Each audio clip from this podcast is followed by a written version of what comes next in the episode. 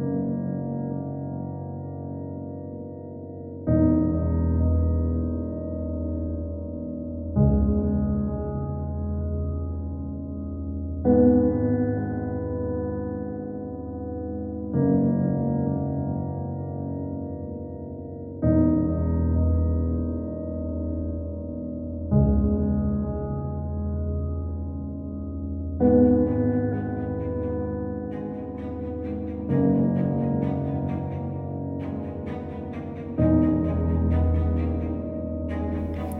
thought the job was done.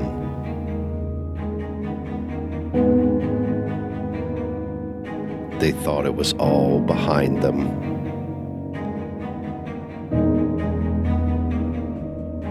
But sometimes the past doesn't stay where it belongs.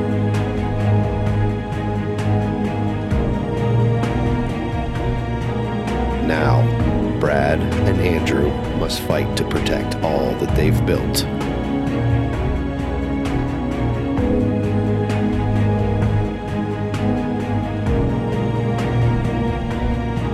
The stakes have never been higher.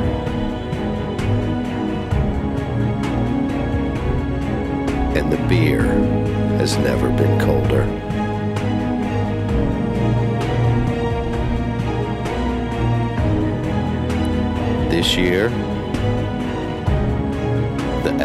Continues.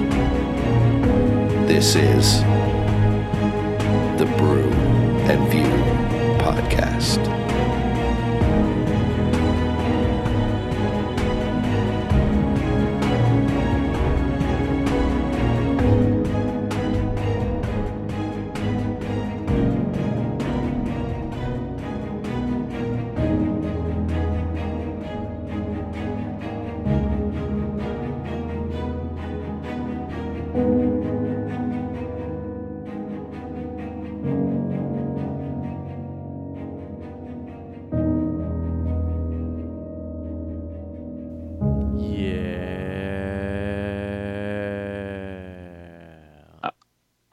rustlers, cutthroats, murderers, bounty hunters, desperados, mugs, pugs, thuds, nitwits, hatwits, dimwits, vipers, snipers, conmen, Indian agents, Mexican bandits, muggers, buggers, bushwhackers, hornswogglers, horse thieves, bull dykes, train robbers, bank robbers, ass kickers, shit kickers, and Methodists. Well done. Yeah. Welcome to the Brew and View podcast. Hey, Hey, you're Brad. I am. Nice. I am Andrew, and you're listening to the show uh, that critics are saying could use a fresh perspective every once in a while. Mhm. We listened. Speaking of which, Mm-hmm. we got somebody on. This is Devin. Hi, Devin. I'm the Western perspective. Yes. Yes, getting a getting a look from that left coast. Yes, yes, y'all. To the beat, y'all. Yeah, we're spanning the spanning the country. Yeah. The void, Um, if you will. Uh, eh, we do that Oh, on other I haven't I haven't been invited on that podcast, so holding out. It- it's pretty full there. Uh, I've been on it. You're not missing much. Yeah, there was those 13 Josh. episodes. The, You the good ones. The the- golden yeah, years. the good ones. That was actually when I started listening. Uh, so, how's everybody doing? Doing great. Awesome. Doing great. How you doing? Great. Great, great, great. I'm happy to have Devin on, Yeah. and uh, we got some. I got some good beer from him and some good flicks to talk about. We got. Well, you can see at the top of the episode, I guess, what we're going to talk about. But Yeah.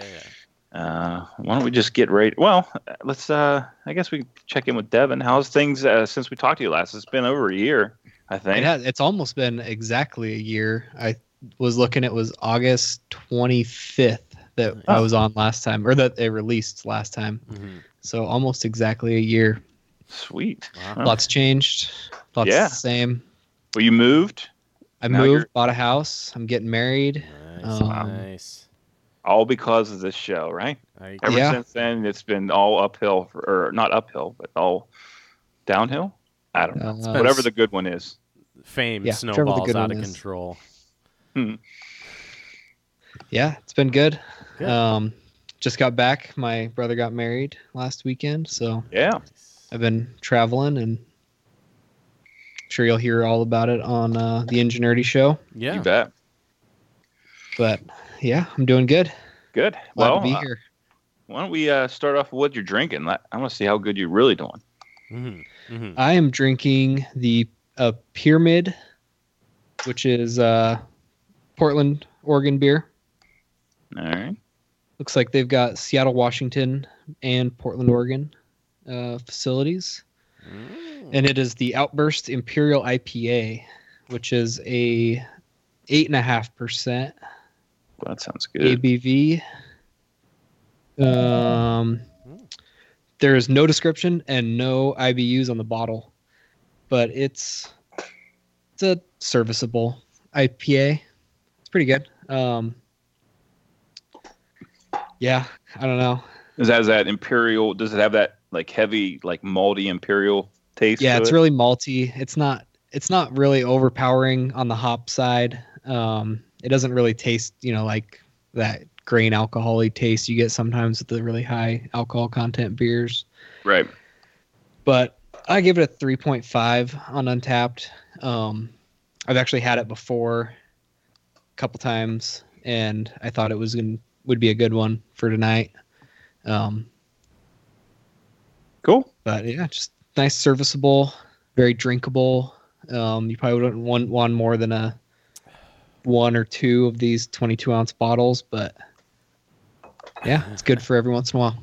Good summer Nice. beer, Nice. citrusy. Can't beat that. It looks like it's got a nice, uh, Oh, uh, nice, nice color to it.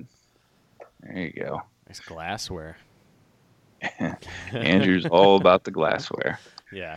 Well, because I have one. I need to justify buying it. I don't understand you guys. It comes in glass, guys. It has its own glassware.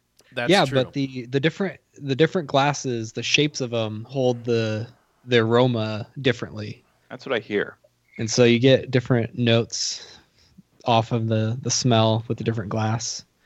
Um, actually, I might need your help as a carpenter because I need to build a shelf because I'm told that I have too many pint glasses. Oh, Um, I've got like probably I'm pushing forty pint glasses. yeah. Yeah, you definitely And- need Forty. easy access to them. Yeah, and I've got uh six on the kegerator, and then I've also got a separate cupboard with my specialty beer glasses. Nice. I might Yeah. have a problem. Yeah. Well, I'll uh, I'll just I'll run right out there and uh, make yeah, one. next time next time you're here. Yeah, sure. Just bring my tools out, get her done. So, uh, what are you having, Andrew? Oh, well, I am enjoying a Route tw- uh, 47, I'm sorry, red, which is a, for a uh, red, uh, 68 IBU double dry hopped red IPA uh, from Second Line Brewing down here in New Orleans. And uh, it's got, uh, got a lot of hops in it, 7%, I think I said. Um, but it's a mix of uh, Cascade, Citra, and Chinook hops, so it doesn't really have like any distinct like citrusiness or or anything really dank. It's just got like a nice uh, hoppy bite to it, and then the uh, that that red flavor. I think we talked about it. Um, you don't like red ales, right, Brad? No, no, I'm not. Kinda Big. I used to like uh, flavor one of my it. favorite ones was like Killian's Mm-hmm. Irish Red, Oh, well, like way back in the day. Um, but yeah, Yeah, I mean, I know it's. I I think we talked about it. Like sometimes with the reds, you get kind of a like coppery, like metallic flavor, I guess. And uh, no, this is a nice, nice smooth, hoppy red. yeah. They I, for some reason they remind me of loggers too much, and I'm not much of a logger guy either. I've there's a really good. Um, it's almost almost an imperial red Mm-hmm. that there's a brewery, local brewery makes it. I, you know, it might have to go in the next batch that comes to you. Nice. It's called uh, Dawn of the Red. Nice. and and oh i don't mean to correct but you guys have been saying this wrong it's ninkasi i think you guys i sent one uh, Oh, you were saying like nin, ninkasi well, that's my Pennsylvania, my Western Pennsylvania slang. That's your Michigan Sure. accent. Yeah, my Michigan accent. Yeah, a bit. So I appreciate all corrections Mhm. and reject them all. Yeah. well, that's your opinion. Uh, yeah. Well, before I s- start bashing, I'm going to thank Mr. Devin Oh, for no. sending me a, a nice, uh, big old beer. Um, another one out of his stash.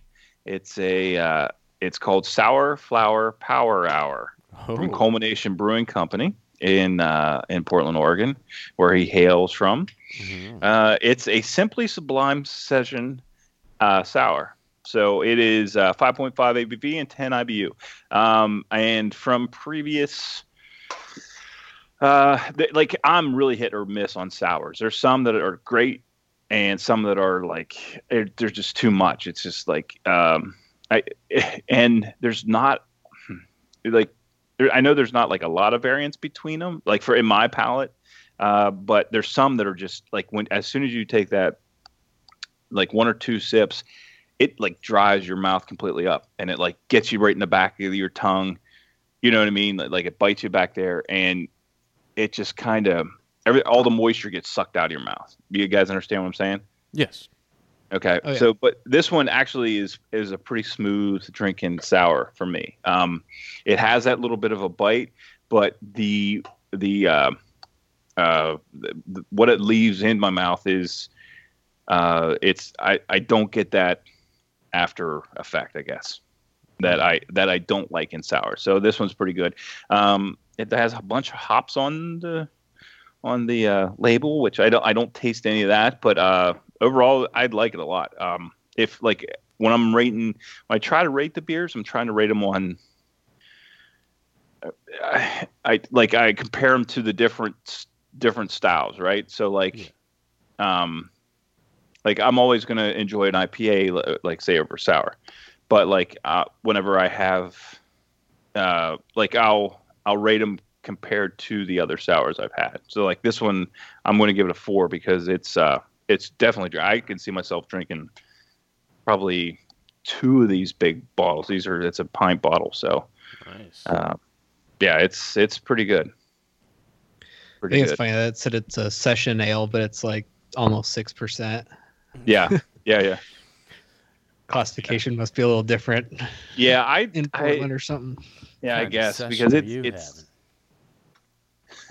It's like, oh yeah, this eight and a half percent session imperial IPA. yeah. Now they're just saying things. I think you're just putting words on there that draw the eye, maybe. Right. Well, they had to get that alliteration going. Yeah. Yes. Yes. Uh, rhyming and alliteration. So yeah, I like it, and thank you very much uh, for sending me uh, the previous two weeks and this week, and I think I got a couple more left to go. So, um, sucks to be Andrew, but it's all good. Correct. Well, according to UPS, they damaged the package, and then they had to discard in in its entirety the whole thing, uh, which means Mhm. that you know maybe the guy broke a bottle or something, which I'm not sure how he would have done that, and then opened it and was like, "Oh, hey, beer, Mm. sweet." Oh yeah. Fortuitous. Some some uh, UPS driver out there is having a good good beer. Well, and I know some UPS and FedEx drivers, and I would not put it past them at all. So, but hey, my plan is this weekend I'm gonna go back down to my uh, local beer shop that has thousands upon thousands of different beers and Nice. pick up some some more for you, Andrew. Sweet. I like it. Very- I appreciate very it. Thoroughly, good. thoroughly. Um, I know that you're going to be partaking particularly heavy this weekend, Andrew. Yeah. A- a- any special beers you're looking, or are you just gonna buckle down and hit the the high life? Uh, yeah, pro- I'll probably hit the high life running. Um, you know, you you live what you drink, so. Yeah. No, in all honesty, um, I know one or two of my buddies that are coming actually could tell you what they prefer f- as far as craft beers go, but the rest of them is just going to be, you know, what- whatever's in reach. Yeah. So, uh, I might try and grab a like a a 12 pack mix. Some of the breweries down here um, do like uh, four cans of uh, variety of like three of their their beers. So I might grab a case of that and bring it to the party, and whoever wants it is welcome to it. And uh, if not, I know there's probably going to be a lot of cheap beer and cheap liquor flowing. So, Very good. so Very good. a lot of boozing. Might not all be great, but it'll probably all be fun. Well, all these beers that we're talking about can be found on Untappd, where we are. Brew and View Pod is our handle, Yeah. and we got some friends on there, and they're drinking some beers and checking in. Mister Orange Peel is drinking a Deer Stalker. It's a stout from Bolin Brewery, and also a Yorkshire Blonde, again with the crazy names. Oh, Mister in Dallas is having a West Coast Pills. Nice. Uh, nice, mild, and malty. Easy drinker. West Coast Stout Pilsner from Maine. Wait, Yeah, that's what? weird. That's, that's odd. Now I'm no math Uh, major, but Can you guys help me out with what that flavor is in pilsners? Because there's like a distinct flavor, and I can't ever place it. But every time I drink a pills, I'm just like, nah. I'm not a huge lager fan. Just tastes like yeast to me, honestly. I, I for me, it's like the absence of hops. So like all the, all and it's like it's stripped down to its like, okay, so we're gonna make a beer, and make it uh bland. I guess. I for me, anyways. Like it like Is Like that you- just what like- it is? It's like a lager, but without that distinct lager yeast flavor. I It's just nothing. I mean, for me, yeah, I, I guess I never put a, I've never put a word on it, but I guess the yeast is probably, is probably the, All right. yeah. Oh. Um, Yeah, I I always want to drink pilsners, um, but I I never really actually do. It's like one of those Yeah. things where it's like, yeah, you know what? I'd like a good pilsner. Like I want to like a good pilsner because they're usually light, easy to drink, um, and then you know you go. You got your breweries that actually still put a good degree, a good deal of care into everything they do, uh, but it's just it's not a style that I it's a style I want to like, but when it comes down to it, no. I just I'd Yeah. rather something hoppy. I think I'm right there with you. I always want to. I want to like more of those light Yeah. color, light alcohol, just easy to drink beers, but Mhm. they just don't do it for me. I had I did have one Monday. It was called Out of Office, and I was sitting next to a river, um, in a nice resort town in Oregon. Um, so I just couldn't pass up ordering the the Out Office Pilsner, but Sure. it just wasn't. I don't know, just didn't do it for me. Mm-hmm. No, I, Yeah. I understand. I look at a, like, I kind of look at beer like maybe someone would look at coffee, like the different, you know, uh, you know, you can have an espresso, you can have a latte, you can have straight up coffee, Yeah. you know, um, yeah, maybe, maybe look at it like that, you know, because some people could drink maybe one or two of those and like one or two of them and not like the other ones, Mhm. maybe.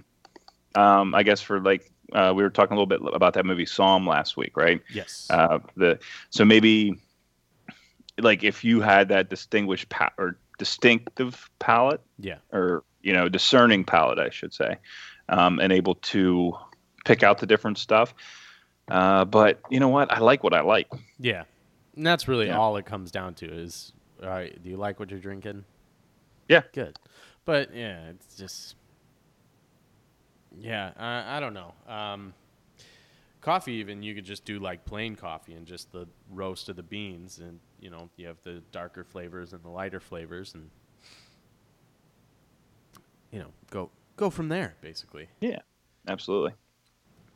Nice Different dark beans. roast, nice imperial stout. Call it a day. Yeah. Yeah, and you know, a- over time, like I, s- we've talked about this before, your palate changes and moves Yeah. around, and you know what you like a couple years ago is going to change from, you know, For sure. Yeah. because we all regenerate all of our cells every seven years, right? So we're entirely different people. Whoa, man. See, beer's deep. um, oh Uh, no, absolutely true. I mean, I remember. I think we've even talked about this ad nauseum. But like, if you brought a six pack of three one two, which was, um, well, I guess it's available everywhere now. But like pre Budweiser was a Goose Island um, wheat ale uh, that was only available in the, the 312 area. And if you brought that to a, a college party, you were fancy.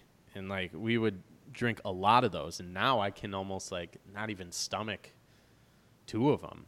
Like it's just not something I enjoy anymore. And it's not like any sort of like, oh, I got really sick that one time. It's it's just like I, I, wheat beers are not for me anymore at this point. So Yeah. yeah, your tastes change. Yep. Alrighty. Well, you want to get into some movies? Oh hell yeah! All right. Uh, why don't you kick us off? All right. I watched a movie from this year uh, called Death Note, which is an adaptation of a Japanese anime and comic.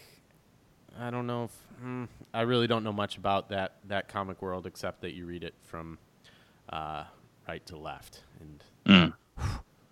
Oh, no, thank you.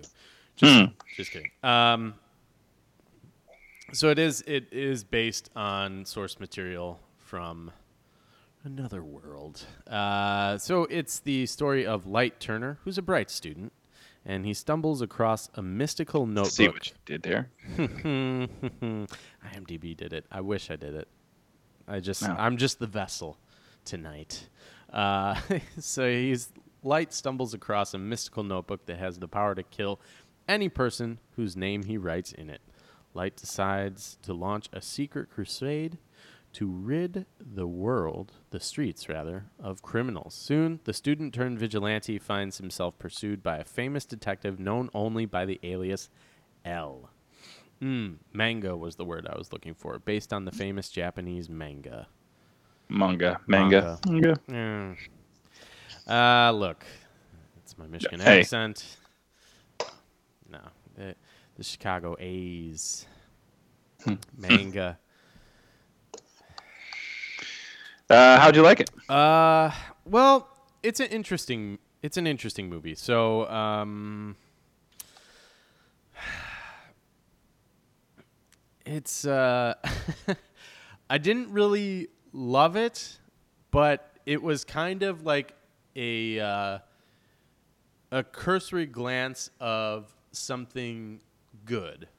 Like I think there's something good going on here. Um, it's an hour and 41 minutes. It's a Netflix exclusive. Um, it just started streaming last week. Um, in, in full disclosure, uh, it's there's something interesting. I think it's the the premise is interesting. The execution's not bad um, in parts. I think the acting's pretty good. Um, so you have uh, Nat Wolff, Wolff with two F's. I'll let you guess where they are though. Uh, plays Light Turner. Lakeith Stanfield plays L. Uh, Margaret Qualley plays Mia, and uh, Shea Whigham plays James, Light's dad. And Willem Dafoe does the voice of Ryuk, who is the demon contained in this Death Note journal that Light falls falls upon, stumbles across, and uh, it's it seems to really just kind of breeze by. Um, it's almost like an overview of what I think you would get um, because it's a manga and also an anime series. Um, it seems like just a cursory glance of what you can find uh, more in depth elsewhere. And I got to say, it was good enough that it got me interested. Like, I might actually go and check out the uh, manga that this is based off of. Okay. Um, but it's it jumps around a lot. Like I'm not sure if this movie takes place in a week or in a six month span. Like it just it doesn't have a really good sense of time. The pacing's really weird. Um, No.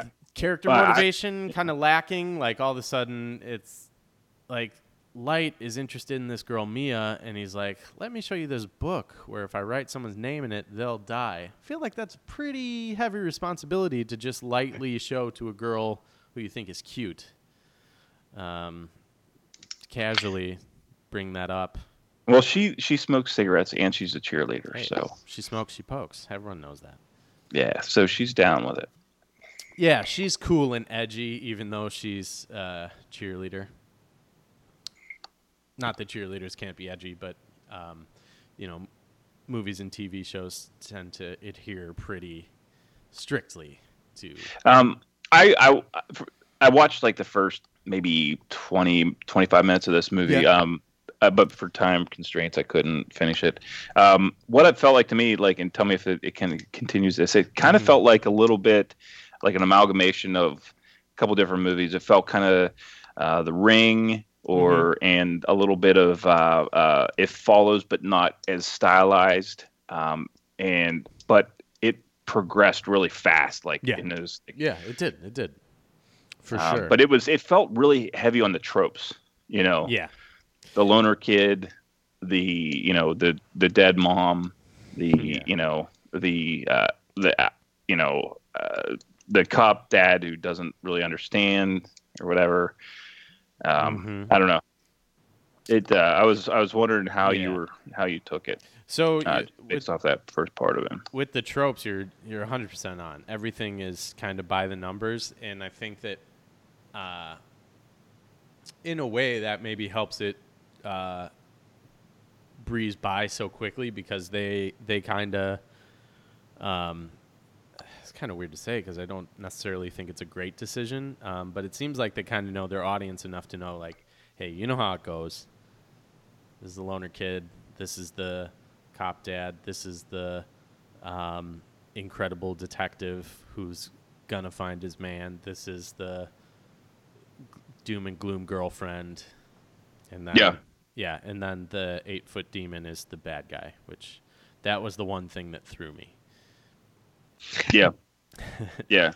No, it it's uh, it's just it's not well executed, but the premise is there, and I think the premise was interesting enough to me. Like I said, I do want to learn more. So if I take anything away, take anything away from this movie, it's that I I can appreciate it that it might be steering me in the right direction. Um, I gave it a, a pretty soft six. Um, it's getting trashed on IMDb though. Uh, four, it's trending at a four point seven. It's something that like Death Note, I think, has a pretty significant cult following. For them to not show up and support this, or not not not support, but for for people to kind of jump on and not be psyched about it, I think you know says something about it. I don't I don't really know anyone I'd recommend this to. So Okay. Well, the the anime Mm-hmm. series of it's got a nine on IMDb. So Yeah. Yes, I think I, I I don't know. I get the sense that like you say, you want to, you're a little interested and wanted to know more, and like you know, it's like I think it's maybe it's one of those movies that just really it belongs as a TV show. right. Yeah, it's it's just There's no reason the right to medium. ruin it. yeah. No reason to ruin it with making it fitting it into an hour and a half, uh, two hour time frame. Mm-hmm. Um, I wonder. I wonder. Like some of the some of these movies are like you know the fans clamor for it, you know, and they think, well, you know, it's got a following.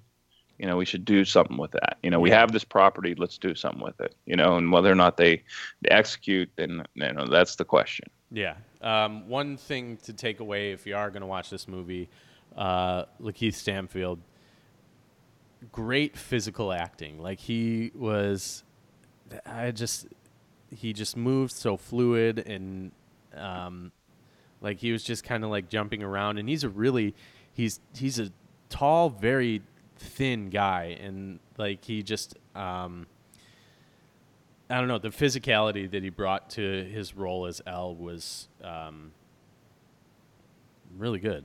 Uh, Cool. Yeah, and and he kind of did something with his voice. Uh, I I think he's a he's a guy to watch too. Um, Yeah, he's yeah he's gonna get some more stuff. I think. Yeah, I hope he I, I hope he continues to play Snoop Dogg. I think that'd be great. I think I bring it up every time on this show that, that we mention him, but there's Just- just, he just has Just that- keep keep making movies about Snoop Dogg. Well, I think they're gonna do the Death Row movie. Yeah, I um, know. I Following know. in the footsteps of Straight Outta Compton, and I just I hope that he can play Snoop Dogg because I really uh, love him as an actor, and I really love Snoop Dogg as an all-around entertainer. That'd be funny if they made like some kind of series, you know, like the Bourne Identity, but like the, you know, the dog identity, or, uh, you know, just make just set Snoop in different situations where he has to, you know, fight crime or Yeah. international spy or Well, you know what? You know what I need now that it's. I didn't know I needed it till you said that. I need a. Uh, I need Snoop Dogg on the uh, Mike Tyson Mysteries. oh yeah, yeah, yeah, he should be right. Yeah. Yes, that would be amazing because Mike Tyson Mysteries is fantastic. And Yeah. Can't miss. Guy's a champ. Any any ring he throws his hat into, guy's a winner. Yeah, yeah. Maybe. he he excels at everything he does. Sure. so, some things he shouldn't be doing. yes. So that's for another episode in the past. Yeah. Uh, yeah. All right. Well, you Anyways. s- assigned me a movie. I did. Yeah. I hope this goes And over you- well, better than Death Note. I appreciate the the assignment though. I am glad I watched it to to get that out there. Okay. Yeah. Well, I mean, I was interested for sure, and you were my Yeah. canary in the coal mine. So, um, and I'll probably I'll probably finish watching it. Yeah, It's- honestly, it's a it's a light. It's it's a pretty digestible movie. Um, but the climax now, Devin, like you said, um, thinking about the climax now, it definitely belongs in another medium. So, yeah, it just Well, and I I've been hearing a lot about the uh, Gunslinger movie. Mm-hmm. It's uh, Stephen King, and it's like his saga. yeah, the Dark Tower. Yeah, the Dark Tower. Um, and it's like you know, I don't six seven books, hmm Yeah. and everyone loves it, but they go and make a movie that's kind of in Gets- that world, but it's just kind of borrowing from all these different books, and no one likes it. Mm. Yeah. it no one likes the movie. rushed. And I'm reading the Gunslinger, which is the first book in that series right now, Mhm. just to see what the hype is. And um, I don't know. I guess knowing that it got destroyed by critics and everyone that was a fan, you know, probably changed my mind about how I go into watching the movie. Mhm. And if I know that it's gonna probably skip over a bunch of stuff because when you take seven books that are a saga and try to put it into one, it just isn't gonna work. Yeah. Yeah. Or if you if you do Or- like the Harry Potter thing and and make eight eight movies out yeah. of out of you know seven. seven. I was I was thinking more uh Hobbit where you take Oh, oh yeah. you know the the three Lord of the Rings books, which are great movies. They're long movies, but then you take the shortest of the books and then make that into three movies, and it doesn't work. Yeah. It's like my one of my favorite series of movies and one of my least favorite series of movies. nice. It's a good point. It's a really good point. 'Cause that, yeah. Same director, same uh, a, uh, taking from the same author. Yeah. Yeah. Hey, let's cash in. Yeah, cash Yep. rules. Wu Tang taught Uh, me that. All right, Um, so but I uh, yeah, doc. Yes, uh, Nightmares in. Red, White, and Blue: The Evolution of the American Horror Film. Uh, this is uh, an exploration of the. Basically, they he what the the filmmaker does is get a bunch of it's it's directed by Andrew um, Monument, and he he gets a bunch of horror directors, and they basically chronicle the history of horror movies in America. Mm. And they go from, I mean, the silent, the silent to the talkies and up to like present day. And um, they give me one sec. My dog's chewing on something. Hey, nope. Um, so they they and what they do is they try to explain each. They break it up into kind of like decades or you know 15, 15 year uh, incre- increments and explain the the uh, the different genre, genres within the genre, as I would say, or the different styles and the different uh, motifs of the the different eras, and uh, they do a pretty good job. They get uh, Larry Cohen and uh, Joe Dante and John Carpenter and Mick Mick Garris, Tom McLoughlin, George Romero, um, Roger Corman, a bunch you know bunch of the you know names you'd know from horror. Um, yeah. and it, it, it's pretty good. It's it's i actually really loved it. Uh, oh good. it was yeah it was it was fun to because they they really kind of break down and like it's things i knew but never really put my finger on um, as you look back through the generations and the eras of horror movies. You know mm-hmm. you look at the the 40s and the 50s and the 60s and how it, uh, it like the evolution be uh, of it. You know, I, you know, you could go back to like the, you know, the teens and twenties. You know, when you're getting, you know, Nosferatu and all that stuff, and you know, they these guys all have like a very, uh, you know, a fondness for all that. Um, but then you get into the stuff that, you know, I'm not going to sit down and watch Nosferatu. I mean, I may have seen it, parts of it, uh, you know, like on YouTube or something like that. I just it, that does it doesn't really interest me. I guess um, I know there's a history in it. I just can't bring myself to uh, uh, to to stomach it. I guess. Um, but whenever it comes to like you know the 40s and and then you get into the universal monsters and then you get into the you know the shocking chairs and stuff uh, in the theaters where they're trying to just uh, stimulate the audience just to scream. You know, they're tr- just trying to sell tickets by you know, um, there's certified doctors on yeah. in the theater, so in case anyone has a heart attack or you know all that kind of stuff, which is you know fun and neat. And then they and then they start to go into like the 60s and 70s, and they're you know they're also at the same time they're explaining the genres, but they're also explaining the the social um, implications that that go along with why the movies evolve and you know you get into the yeah. the Texas Chainsaw Massacre. They get into um, um, you know the the disillusionment with the Vietnam War. You know, and then they get into you know into the 80s with the, the you know the Reaganomics. I mean, John Carpenter just hates Reagan. Yeah. It's he just, just hates him. Um, it was great to see just like a uh, him just bash it and uh, uh, he he did uh, They Live, and he was trying to, you know, if you watch They Live, mm-hmm.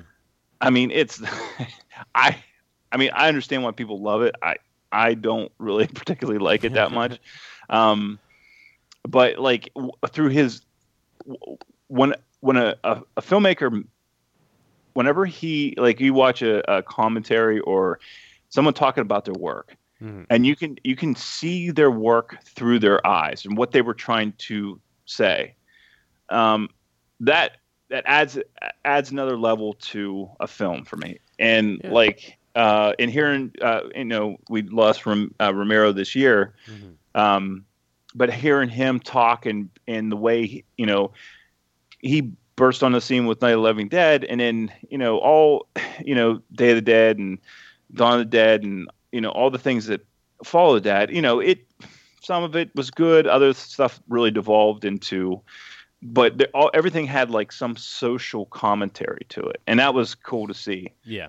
Um and then they of course they got into like the 90s and, and up till up till well this is made in 2009 um so pretty much up to that point.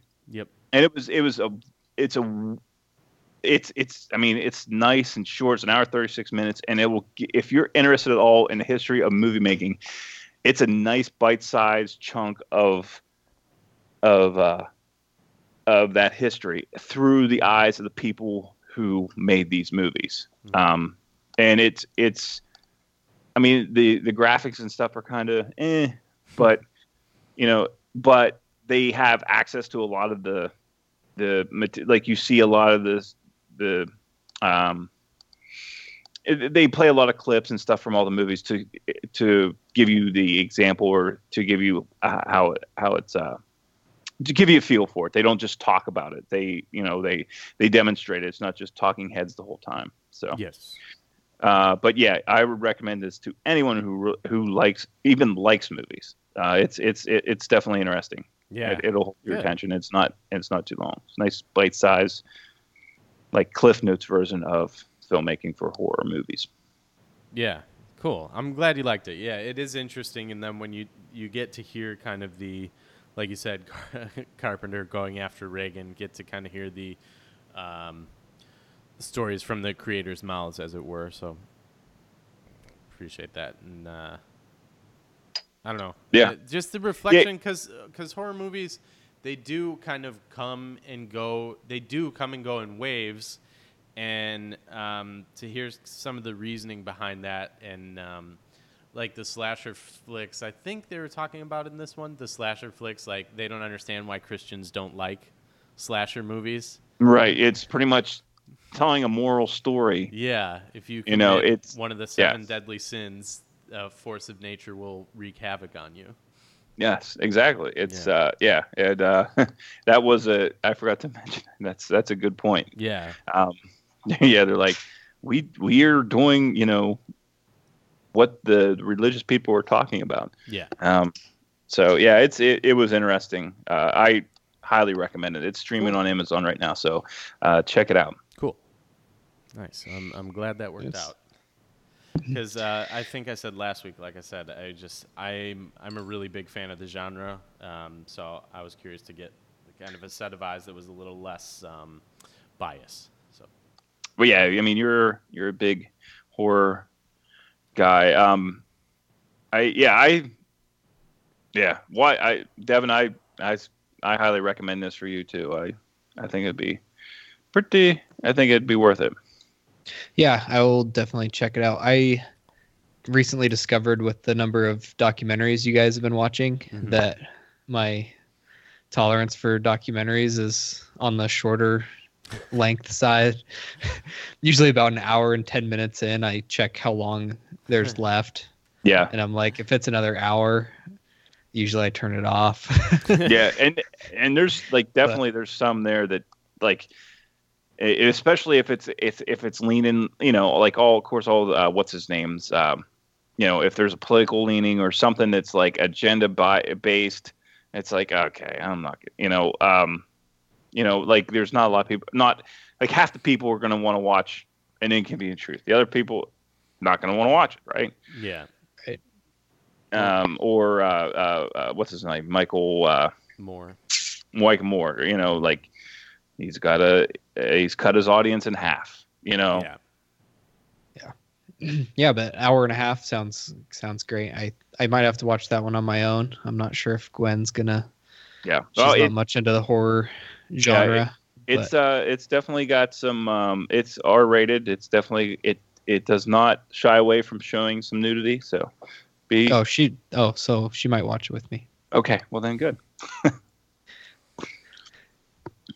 it's got Jason uh, or not Jason Bateman, uh, Patrick Bateman running through the the halls with a chainsaw naked. So oh Nice. yeah.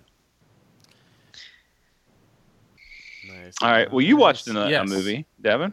I did, and this is one. You know, I actually watched it a while back, but I was looking through the list of movies that I've watched, and this one kind of stuck out as one that I I I really liked it. I hadn't heard it heard of it before, um, but it popped up on recommendation on Amazon Prime, and it's called The Battle for Sevastopol, and it's a Russian, Ukrainian slash Russian movie. Um, it's Oh, this is subtitled and it's about it's a true story about a female sniper in World War II. And it's just a really I thought it was a really good action slash biodrama pick, I guess. Um because there's definitely action. There's a good amount of action in it, but it's not, you know, like a Saving Private Ryan type you really do get to know the character and kind of you it draws you in enough that you really do care what's going on. I, I think it reminded me a lot of Enemy at the Gates. Okay. So that oh yeah. uh, Jude Law movie from I don't know late '90s that is one of my all-time favorite movies, and this one really reminded me of that, which is kind of strange that it was a Russian sniper World War II movie. Um, but Rachel Weisz.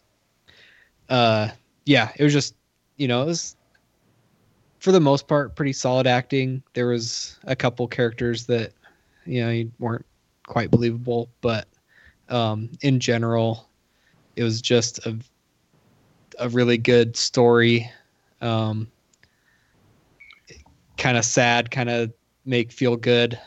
You definitely drama in the sense that classical sense that you lose some people you care about and other people survive and yeah, just good story.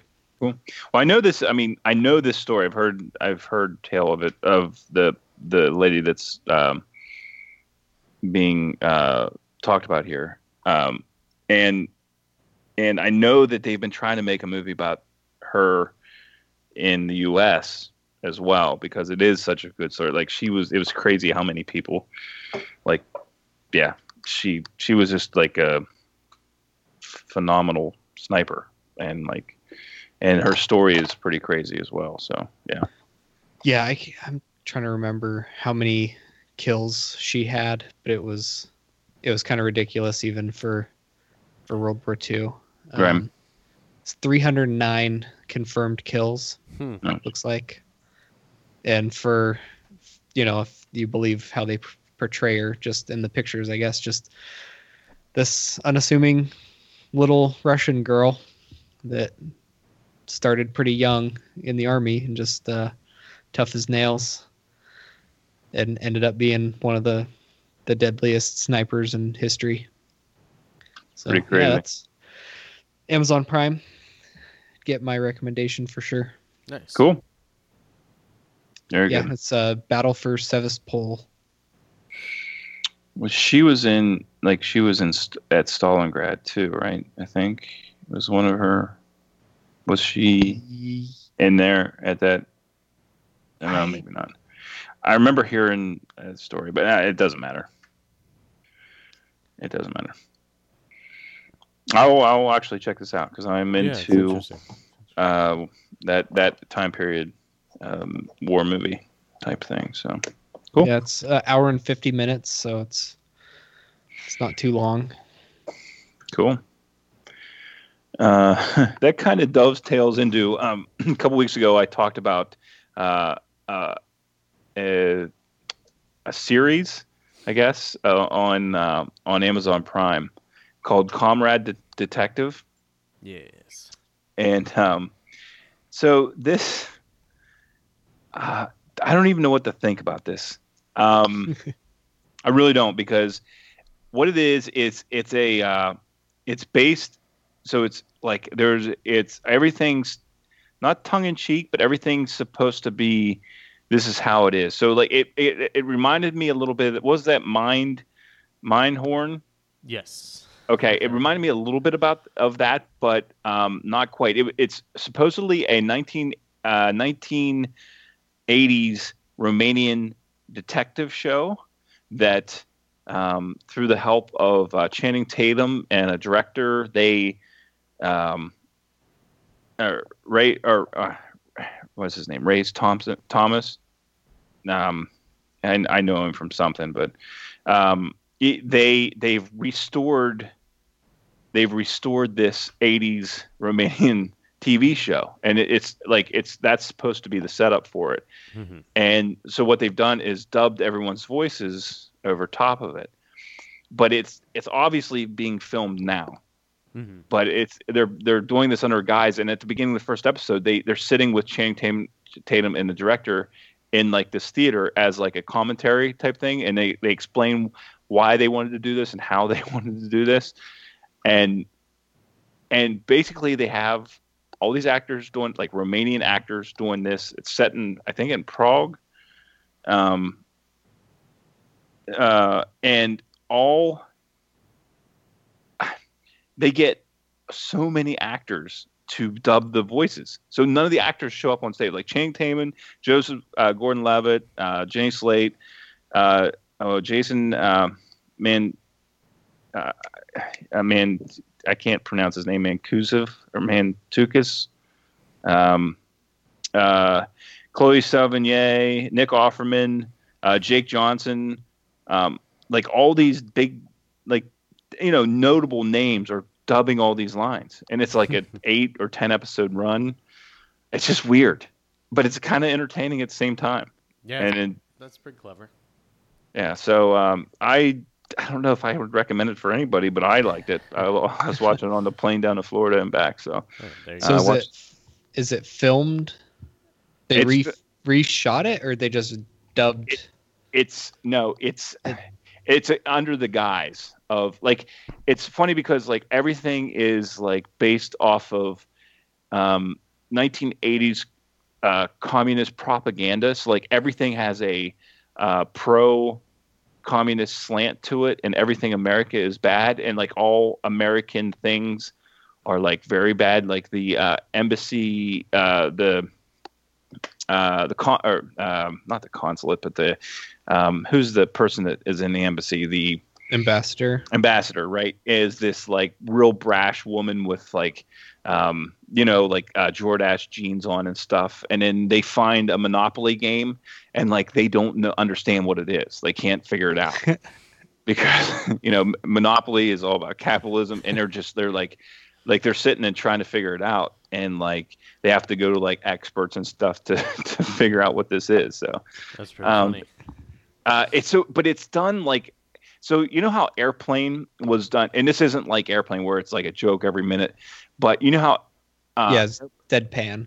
it's deadpan. Everything is played straight, right? But Yeah. the laughs are there. This is way lesser degree, but it's um, it's it's deadpan and taken at face value seriously. But there's undercurrents of like comedy in there. So I don't know who it's for. I kind of dug it. So if you want to check it out, check out the first episode. And what was cool is I was watching on my phone, and the uh, Amazon uh, app for my phone, you can touch it and it brings up the the people who are on who are uh, who are on the screen at the time, Yeah, and it, X-ray, right? it tells right.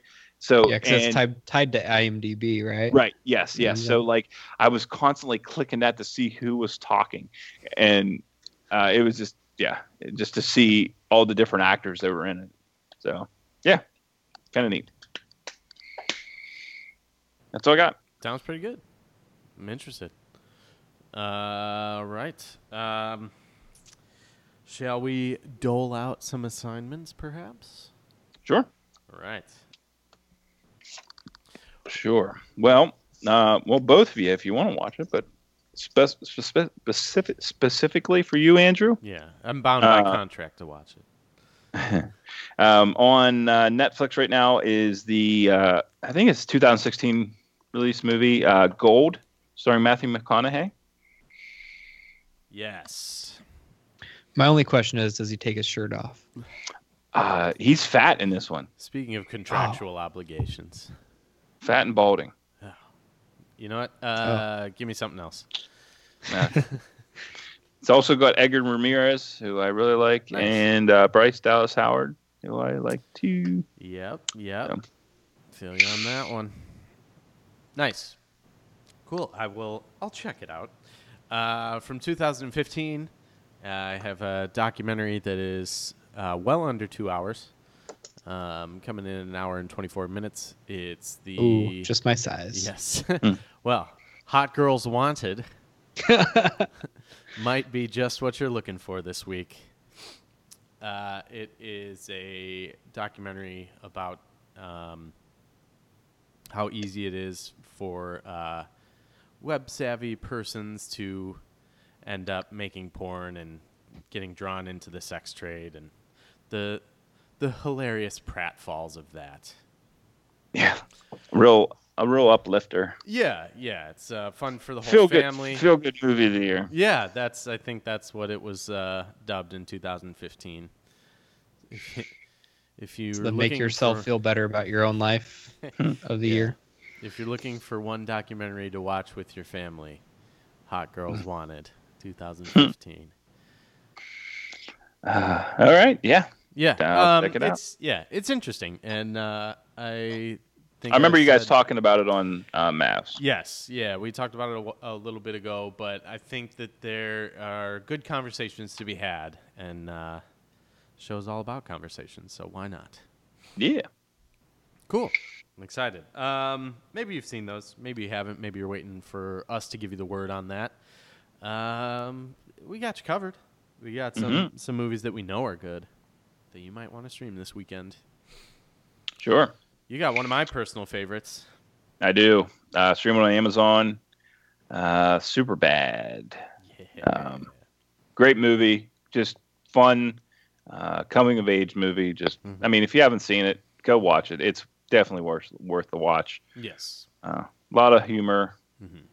Um, can't go wrong with it. Yeah, I think it strikes that perfect balance of um, reality and absurdity with Mhm. the uh, the uh, Seth and Evan storyline is very plays very true to life, and the McLovin storyline is just a complete fantasy. And Right. it's, it's just a really like perfect cocktail of that. So Yeah, and just the right amount of raunch. yes, yes, you had me at raunchy. Um. So, uh, Superbad is streaming on Amazon Prime. I've got another one for you. You were talking about people who like movies. Uh, I don't know a lot of people. I actually don't know if I've talked to anybody who's seen this movie who doesn't like it. Uh, it is from 2004, the movie City of God.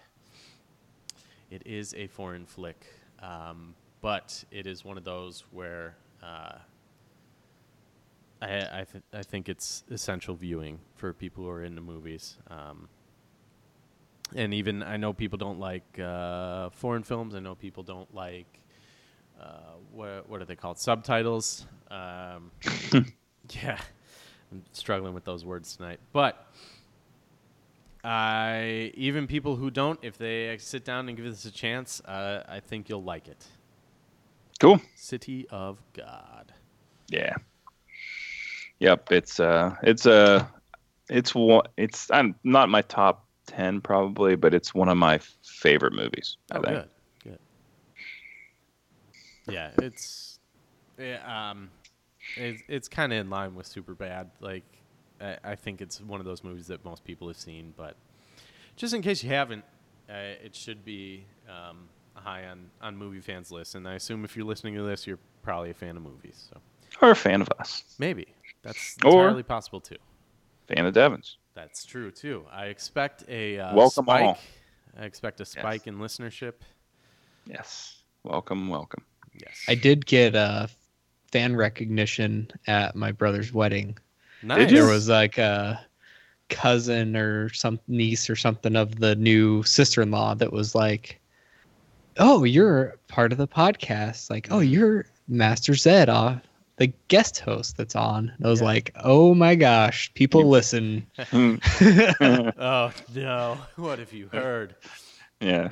Yeah, that's that's always people who don't um, know how podcasting works are always very impressed.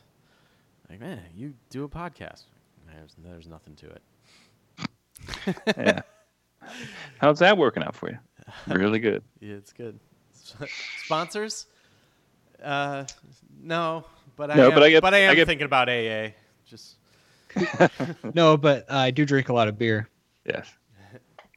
you should get a sponsor, man. You look really sad.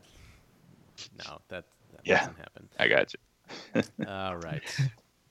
Well, speaking of uh, your other podcast, Yeah. uh, tell us about it a little bit. Well, uh, it's So y- called uh, the Engineerdy Show. Uh, Devin, go ahead. We want to hear all about it. you can occasionally find me on the Ingenuity Show, which is a podcast with nerds, not about nerds. Mm. Um, Mm. It's a weekly podcast about nerd news, pop culture, technology, uh, and current events. Um, iTunes, probably not Stitcher. Nice. Um, I think the website now is theingenuityshow.com. Ooh. They're having some troubles, so I think with their web hosts, they're having a web hosting thing. issue. Yeah. Yeah. Uh, just go to iTunes. You can find them. Nice. Ingenuity. Um, Yeah, Yeah, if you I'm guys haven't checked it out, um, it's it's a neat, it's it's a uh, so I it's don't- more I don't- silly.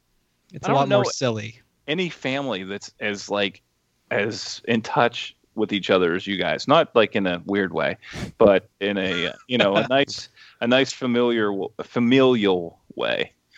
Um, like I like to be think that I'm close with my brother, Mhm. uh, but I only talk to him like once, maybe a week. Well, I guess and like barely sometimes. Maybe it's just a couple texts. You know, as I and more, and I wish I could do more Mhm. but it's it's cool that you know you guys kind of you have that uh, good good relationship. So Well, that's how it all started. Is uh, it was getting together occasionally, and the first few episodes you can tell are pretty random. Um, but it was just occasionally get everybody together, not me, but the other three brothers. Um, and then they started recording it, recording it, and then once they all moved into the same area, they just started doing it weekly, and it's a good excuse to to get together, hang out, BS, um, be sillier than their wives um, appreciate, and Yeah. um, broadcast it out into the internet. yeah, and yeah. you guys are up there too. You you're beating the heck out of Mavs right now. You got 29 on them, No one, no or, one's or beating the maybe heck out of 25. Mavs. It's all right. We're gonna release a bunch of mini episodes these next few weeks. just pad our stats. Just uh, one word episodes. Yeah, episode 300 coming sooner than you think. Yeah, Just yeah, an they're up to that- 200. Two, Okay. yeah, They're up to 236. Ep- no, 230. Yeah, six episodes, I think. So Yeah, we just did 204, so you're yeah 32. Yeah, sure, sure. Yep. Nice. And I'm actually uh, recording with those guys since Mr. Pold is on his honeymoon. Oh, Yeah. I'm recording with those guys later tonight. Oh, good. Nice, Good. Well, tell nice. them, give them our best. Yes, I will. that's awesome. Andrew, you do another podcast. I do do another podcast. It's called Matt and Andrew vs. Society, and we. You said doo doo. Hey, that is par for our, for our uh, our bar of quality content on that show. Mhm. Um, we like to pour over the minutia of our day to day lives, and uh, we're uh, we're on the saucelounge.com along with every episode of this show. So Yeah. so there you go. If you need more Brad in your life, Brad. Why knows. wouldn't you? Yeah. Uh, spanavoid.com, spanavoid, uh, me, four other guys, or three other guys, uh, do the same thing pretty much. And uh, I actually, uh, I do a little bit calling out the Mavs podcast this week on Yeah. this show coming up. So uh, I'm excited. you're uh, on notice. I was gonna try and uh, try and uh, scoop STV, get you on our show to to weigh in before that happened, but Oh, really? Yeah, think well, it- it's not. It's not on the current one that's out right now. So it's on the the one we just recorded last night. So it'll be out this Sunday. So yeah, I think that. Mm, I I think you told me about that it was coming, Yeah. and uh, the we when we recorded, you were in Florida, so I was like, well, I'm not even gonna bother him, and uh, Yeah. so yeah, we're on notice, but Yep. don't worry, we'll something tells me we'll be able to work through it. I, I want. I just want to respond. Uh, re, uh, uh, what do you call it? Uh, I, I want the, uh, re, a respond rap or you know a dis, a diss track. If Matt got one, I want one too. Well, I I don't know. I don't know about all The that. warning. You put that at the end of the episode- episode for Sure. this one. I got it. on yeah, I did. dial. Uh, that was pretty good. I actually found that clip to have Gwen listen to it just because it was so good well, thank when, you. they, when you replayed it on Mavs. Yeah. Hey, That's the, pretty- the rewind in action. Oh, Yep. well, I th- I got uh, three of my siblings to listen or to go watch the uh, Span the Void Facebook mm. feed. Oh yeah, last week I saw that they were all on, and we, I was like, I everyone was thoroughly confused. that can't be good Yeah. for your friendship or your relationship with your hey, check this out. Man, you, you didn't actually listen to that, did you? Well, I, I was I don't remember what I was doing at the time, but I got a notification on my phone that said that you guys were live, hmm and so I I didn't I couldn't watch it, but I just shared it on my Facebook, and evidently two of my brothers, which Yeah. are on Ingenuity, and um, my sister was actually on there. She has a different last name, so you probably didn't even know. oh probably Ooh, not no because I Secret viewer. Yeah, because I didn't I couldn't remember D Viddy's first name, and I was like, and then I then I was like, oh yeah, that's him. Yeah. Mhm. Nice. That's So. awesome. Um, you guys need to adopt the uh, what's his name, the Bill O'Reilly, do it live. Oh yeah, Clip. do it live. Yeah, at the at the start of every episode. That's that's my official request. Um, as All someone who doesn't even have Facebook, uh, please do that to cater to me. Uh, maybe, but Facebook is very. There's. It's, Are they? It's. It, I- it's not good. It's like we played thirty seconds of a song. We got booted. Really? Yeah. So.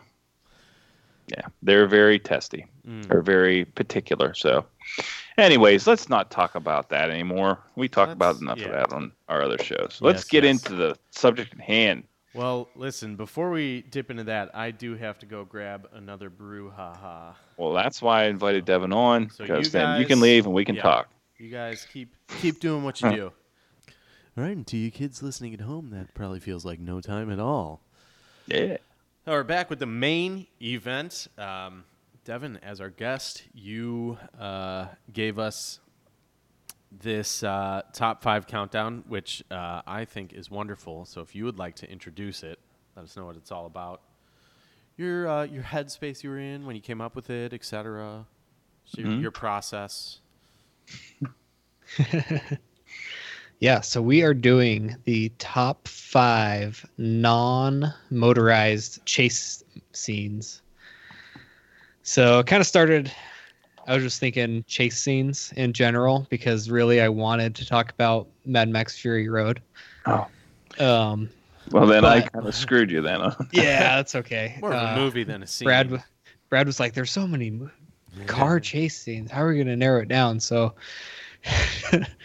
which is a totally cool because it actually made me think a little harder Mhm. about these movies instead of just throwing out five. You know, they'd probably be the same top five chase scenes: Gone in 60 Seconds, Italian Job, um, Fury Road. Yeah. Um, you know, Bourne trilogy, something like that. But yeah. that's Friends okay. Yeah. Um, because I came up with, I think, a pretty good mix. I, I think there's a couple that have cars or motorcycles in them, but the the main chase happens with somebody else on something else or on foot. Um, so my number five is actually a bicycle versus car chase scene in Transporter 3 with Jason Statham. Cool. Um, I'm I'm a I'm a fan of the franchise mostly just probably for the most same reason like a lot of people are into the um, Fast and Furious franchise. It's like you know what it what to expect. You're gonna get like this solid action movie with you know a certain level of certain caliber of actor, and you're gonna get some amazing scenes that are going to be just kind of mind blowing. And you know that that's what you're going to get with a transporter movie is you're going to get some crazy driving because that's kind of the whole point is Jason Statham, who's a badass, driving a car. Um, so at one point in Transporter 3, he has so the whole spoiler alert premise, he has a bomb strapped to him with a proximity sensor to this car. So he Yeah. cannot get it leave the car. He has to drive. Right. Um, and he gets effectively fired by having someone else steal the car while he's out of it. And the um, next scene is him chasing this car on foot, Hmm. and then he commandeers a bicycle, like a BMX bike, um, and is chasing chasing it through some, I think it's like Eastern European city, on a bicycle.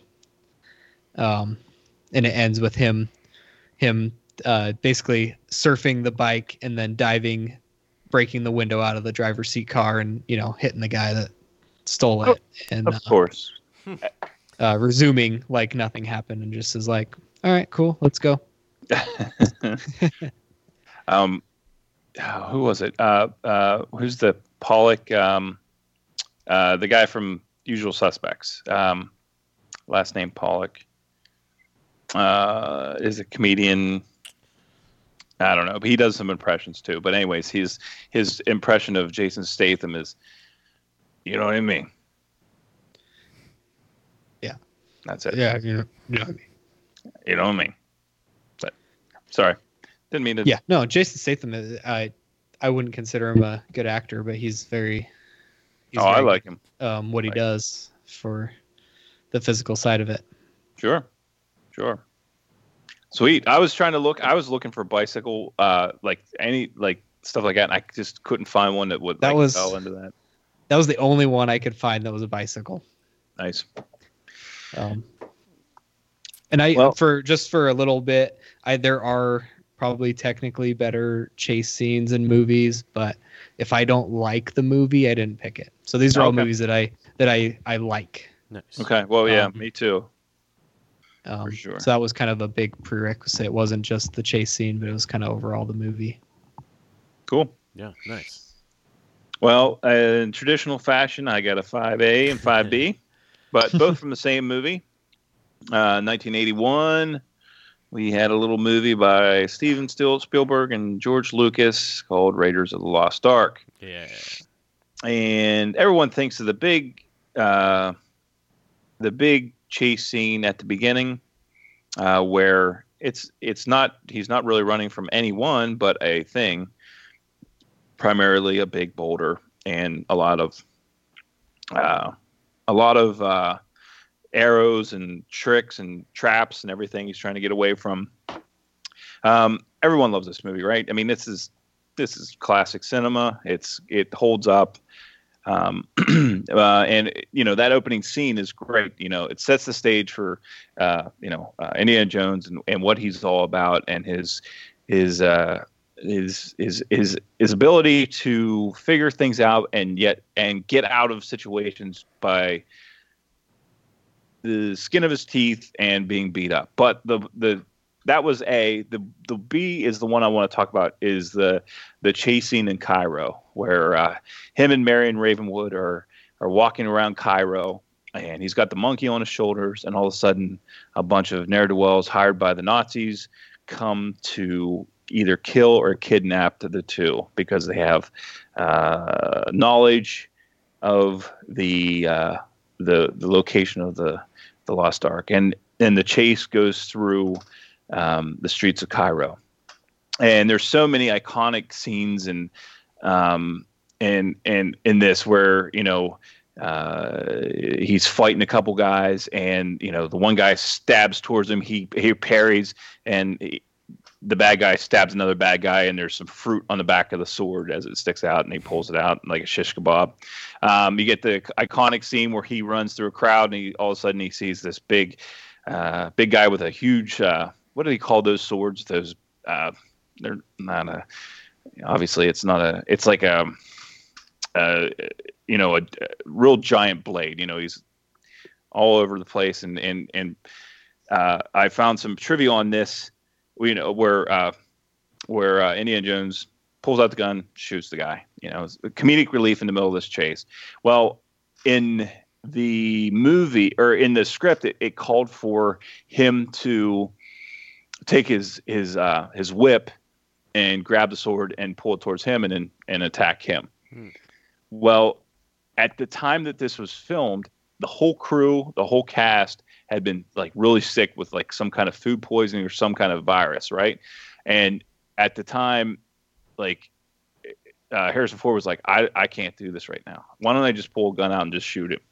And Steven Spielberg liked it, and they that's what that that's what went on the uh, the uh, the uh, the cutting room, not on the cutting room floor, but you know that's when in when it made the cut. Yeah. Yes. So this movie is like filled with chase scenes, whether it's you know, um, you know the sub chasing the the the boat, um, you know him chasing the truck on a horse, all that stuff. It's basically a movie of chase scenes, but this this one is the non-motorized one that I really love because um, it shows his uh, tenacity and his his willingness to go and find Marion uh, for uh, for love. I guess he's he's in love with her. So yeah, Raiders Lost Ark. Nice, nice, nice. Uh, so my number five is the little uh, movie from 1993 that we seem to keep talking about. Um, it's a, a good old man versus beast foot race. Uh, I'm talking about the climax of the Sandlot. With, yes. Uh, Benjamin Franklin Rodriguez, better known as Benny the Jet, takes on Hercules, the bull mastiff, um, trying to retrieve the baseball uh, signed by Baby Ruthie.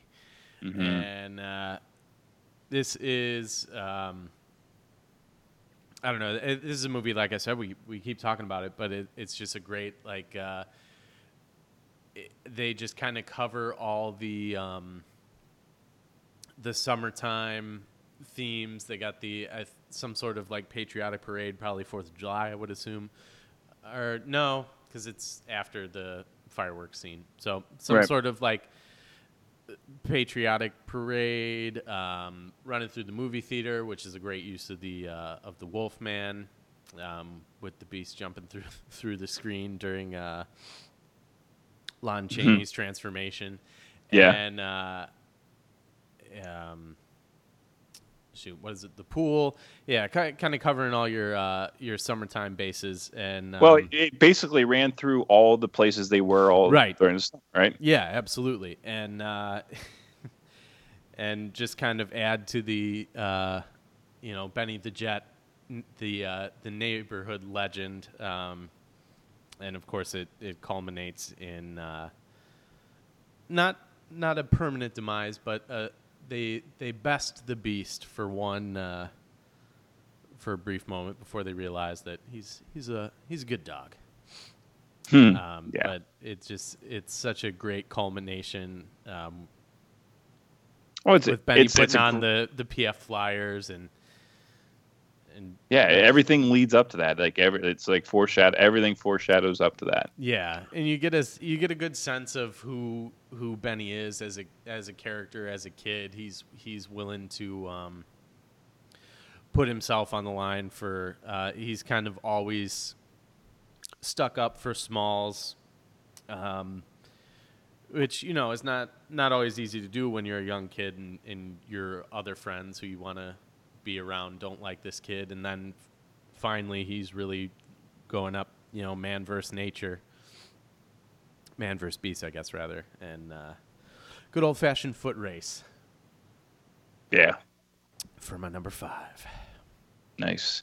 Uh, you know, my son, he loves this movie. He really does. Like, we were like he keeps talking about the great Bambino, and like he loves it. So yeah, he, it's it's it's in his head, and hopefully it'll be in his head for a long time. Yeah, it sticks with you. I mean, I to this day, um, this is another one of those VHSs that we just ran into the ground, played into the ground, and uh, to this day, I honestly think that if if it's on TV whenever it um, whenever you catch it, it's one of those that you're gonna finish it. So good little good little movie. Cool. Nice. I haven't seen Sandlot in quite a while, and I had forgotten about that scene. But that's yeah, it's a good reminder to should go back and hit it up on Amazon again. That's your assignment for next week. All right, it's down on. I wrote it down so because making me think. So my number four is a little movie with a large man called Arnold Schwarzenegger. Hmm. And in this movie, he's chasing some terrorists through a building, but he's not just chasing them because you know Arnold Schwarzenegger. He's kind of a big guy. He's not much for running, so of course, you know he'd commandeer a police horse to do this chase, which is in True Lies. Nice. Um, and this scene is always just I don't know. True Lies is one of those movies that I always find that like you can, for me at least, I can just anytime it's on, you can just have it on. Doesn't matter if you finish it or not. Um, you can pick up anytime in the middle of it, and it's a good movie to watch. And this scene in particular is uh, just it's ridiculous because there's there's not I don't know the movie has that comedy in it. That, What's it, it's one of those movies that has just the right amount of it's a great tone to it. Like it's yeah, it's it's an action movie that's so it's almost so serious that it's becomes funny yes. Yeah. because of the situations they're in and you're like this is ridiculous situation but it's serious for the people but it's so dire and ridiculous that it becomes funny. And you know this is this is one of those scenes um where there's you know there's it makes sense at the time right? That of course you would be on a horse. Yes. and then you know like at the at the end they you know they arnold talks about ta- tells the horse like like you know and you, you call yourself a police horse like you it- know like and it bows its head. right exactly it's just like that little bit of comedy in there that's i don't know it's always just stuck with me for since i saw this movie the first time that you know it's just one of the great great chase chase scenes that um in a movie that i i love um Yeah. It's a good Yeah. flick.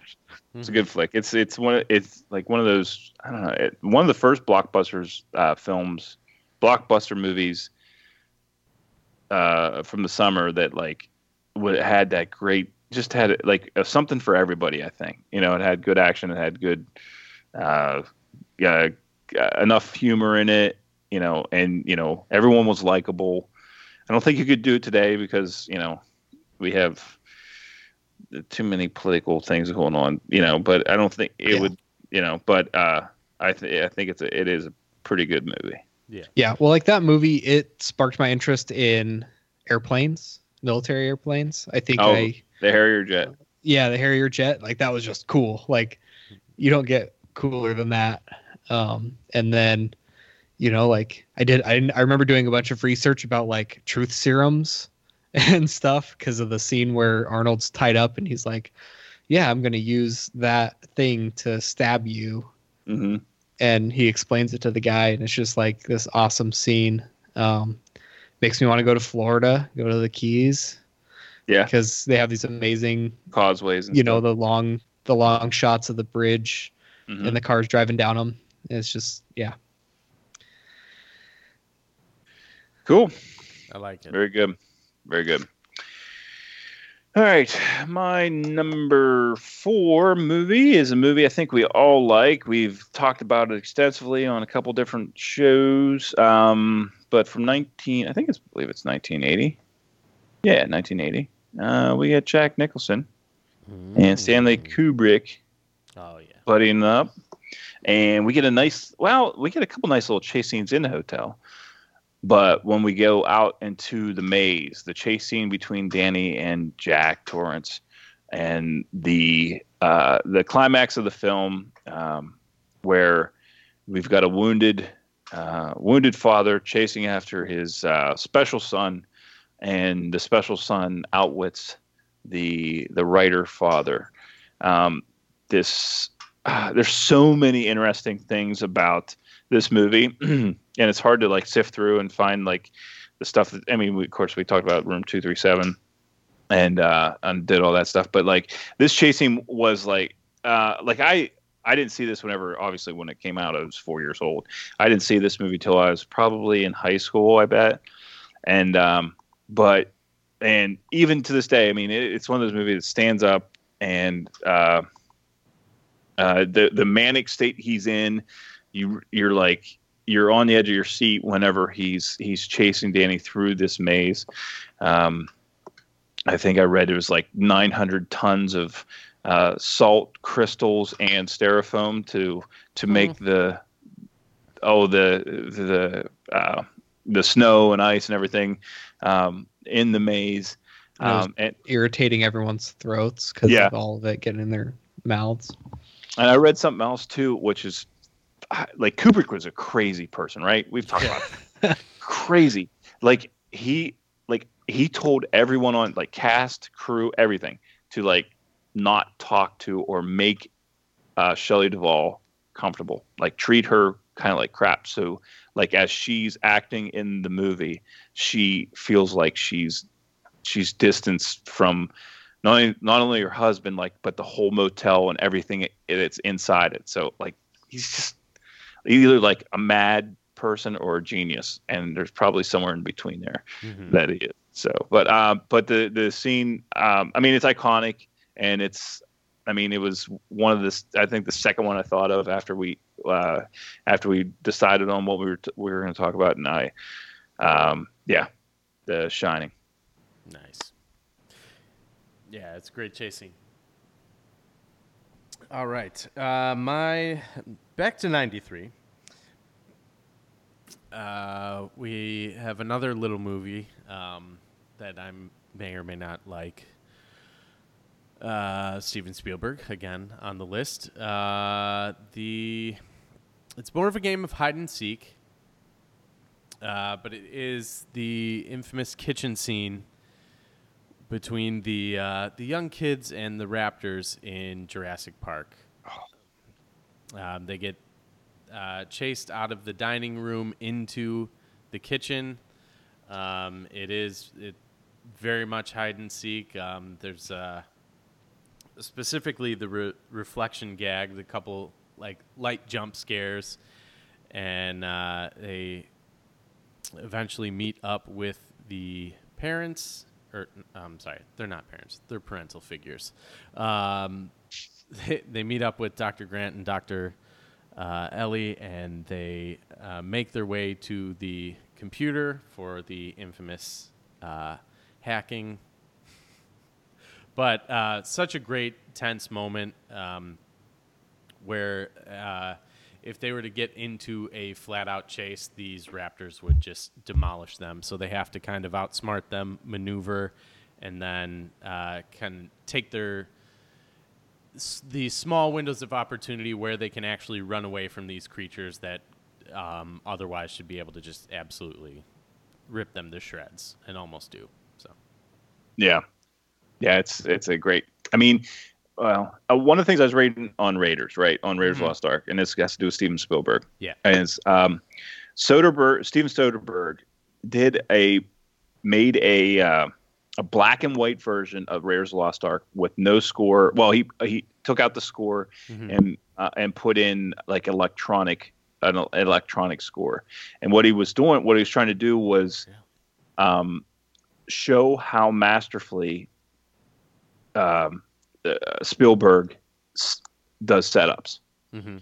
And I think with Jurassic Park, it's the same way. Like the, the way everything is is set up, and like like how people's faces are in the right frame at the right Yeah. place, right time. Like he really it like he takes a I don't know how much crap he takes, but like he's you know people look at him as a great director, but not like when you say great directors, you think more Scorsese, you think of you know I I, I mean he's up there, but he's he sh- he should be up there higher because yeah, he he does rely a lot on score and uh, you know just overall but a movie's a uh, collaborative effort. it, it absolutely absolutely but he it- and he, uh, but he says just uh, I guess Soderbergh's his um his reason for doing this is just to show how well he how masterful he is with like the setups of shots and stuff and I Yeah. think that's that's a good example like what you were saying with the reflections and the Mm-hmm. the light scares stuff like that like it it I mean, it, it's it's so effective. Yeah, absolutely. Yeah, that um, I I kind of get it because he doesn't really um, have a. I mean, he does the the adventure movie great, and um, he has uh, iconic movies in in pretty much every decade at this point. But he does have the war horses, the BFGs, things of. Um, so I, I don't want to say f- are phoning it in, but he just he has these um, he has these grand epics that are just these movies that um, stand the test of time, and then he has these other ones that uh, Kind of fall flat. yeah, kind of fall flat. It's almost it's almost like your um, his legacy is cemented, but he's still an active movie maker.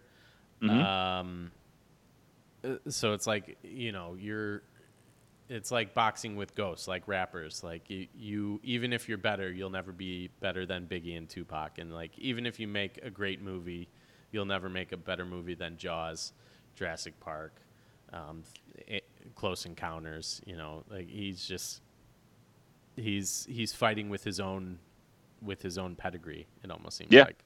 So, Yeah. Well, like you say, you know, like I almost feel like he's phoning it in, but I think it, it's really he he knows what makes a good movie, and Mhm. after of making all of these movies each decade that are iconic, it it almost is like the cliche scenes that you Mhm. expect in movies, Right. and he's the one that created them. But then you see him so often that you watch them and you're like, oh yeah, like of course you're gonna see this Yeah. and it's not necessarily because he just he knows what should go there and it after you see it a hundred times in a decade then Yeah. yeah it seems like that's it's like oh yeah you're just following uh following the recipe Mhm. and but it's it's more than that because he's you know he's writing the recipe Yeah. Yeah. it's Um, his recipe, and they're mad that he's following. yeah it's like well you know he, after 40 years like there's you know it's hard to find any new ideas in movies Mm-hmm. it's just different combinations of the same thing and Yeah. you try to try to throw your twists in a little bit differently and you try to find little unique things but um yeah like Well, I'm anxious to see what this Ready Player One is Ah. going to be like. I hope it's yeah. I have very high hopes. yeah Yeah. Good book. So we'll see. All right. Well, Mr. Devin. So I'm going to go to 1981 and going to go to a little movie with a uh, certain double O agent. Mm. For Your Eyes Only, James Bond, um, that has a pretty epic skiing Oh, chase yeah. scene. Um, Right at the beginning, right? yeah. This- yeah. and it's it's kind of the you know I I after looking at chase scenes this last week, um, you know that's kind of how James Bond opens. They opened up I think I think found three or four different James Bond movies that open with skiing chase Yeah. scenes. Yeah. Um, but For Your Eyes Only is definitely the the one that um, has it all. It's kind of that really dorky era of movies in the 80s where you've got people you know it's just that like slapstick type comedy almost of you can tell when they're speeding up the film to to to make it look like it happens faster right. but it's obvious and um but this scene's kind of got everything that you could possibly imagine that would interact with skiing. Um you know he's kind of he's being chased by a motorcycle or a couple couple motorcycles. He takes out one halfway through but um just he's skiing down the mountain and kind of throws him for a loop originally and then they start chase you know their originally plan was to to shoot him and um, he he kind of messes with that and then they end up having to chase him. So they've got two motorcycles they're chasing him down this hill and you know they they've got this like uh, ski instruction class going and you know they he's he easily goes around them, but you know they kind of bump into one person and they all fall down. There's like a dozen people that that you know fall down, and then um, they end up with him in a, a bobsled chute, which is just ridiculous, and that he would be in a bobsled chute to start with. But there's a actual you know a bobsled team going down it at the same time. Of course, Um, everything is going on at the same time. Yeah, this it's the biggest mountain you've ever seen. Yeah. you know the scene's like six minutes long, and you see you know a dozen different um, setup, perfect setups for him to interact with these different groups. Um, and you know, it kind of ends with uh, they both crash at the same place. Like, you know, after all of these different escapades um, they have going down the mountain, it's like you know a, a log or something. You know, it's like one log is what causes them to both crash. um, but it's just kind of it's a it's a great scene to go back and watch. Um, I hadn't seen the movie in quite a while, uh, but it was one that stuck out. That was like, oh, what is that scene? You know it's out there, and um, so I, I did a little research and found it and watched it a few times, and it's like, yeah, this is perfect. Um, Yeah. So I'd recommend, uh, even if you don't watch the whole movie, going and watching just that scene will be a good laugh. Yeah, I think I think all these all these movies you can probably. I mean, do you find them on YouTube? Just you know, whatever chase scene. Oh yeah, blankety blank chase scene. Nah, yeah, that's a good one. I, I there's another one uh, in James Bond with it where they're skiing, and they end up on a cello, or no, they're not skiing, but they it was it, it was the it was the uh, Timothy Dalton James Bond where he's trying to save the the lady. They they're they're skiing down or they're I don't know. They end up on a in a cello case. You know, I don't know. It's it was pretty ridiculous, but so That doesn't sound Uh, right. no. All right, my number three is the one that came to mind right as soon as we thought of this, uh, and it was something I talked about recently um, uh, from 1995. Uh, we got Detective Mills and Detective Somerset. They finally found where Oh, John yeah. Where John Doe lives, and under uh, they don't have a search warrant, but or no, they do. They no, I'm sorry, they're at the door, they're getting ready to knock, and all of a sudden they see John Doe down the hallway, and they go for a run, and they. Uh, Somerset goes one way, Mills goes chases after him the other way. They go through other people's apartments, they go into alleys, they go through kitchens, they go through all these places, and um, it is a pretty good. It's a it's Fincher doing some good action um, in this one because it's it's uh, it's it keeps it, as as the characters are running, you're disoriented. Disoriented, you don't know where anybody is, and that's how the the characters I think are meant to feel. Like you're wondering what's around the next corner. Where you know where are where am I in this building? You know where's my partner at? Um, you know you get little glimpses of the other people as they're running, and uh, you know people are in danger. and They're trying to catch this guy, but save the people who are, are could be in danger uh, innocently, and uh, a, a good culmination of uh, of the chase um, that sets up for the rest of the movie. Um, and it's it's a it's a it's a good it's a really good chasing. It's been on top of my head because of uh, recent uh, discussions about the movie, and uh, I really enjoyed it. Nice. yeah. Seven's one of my f- favorite all-time movies. Yeah, it's a It's probably in the top five or ten.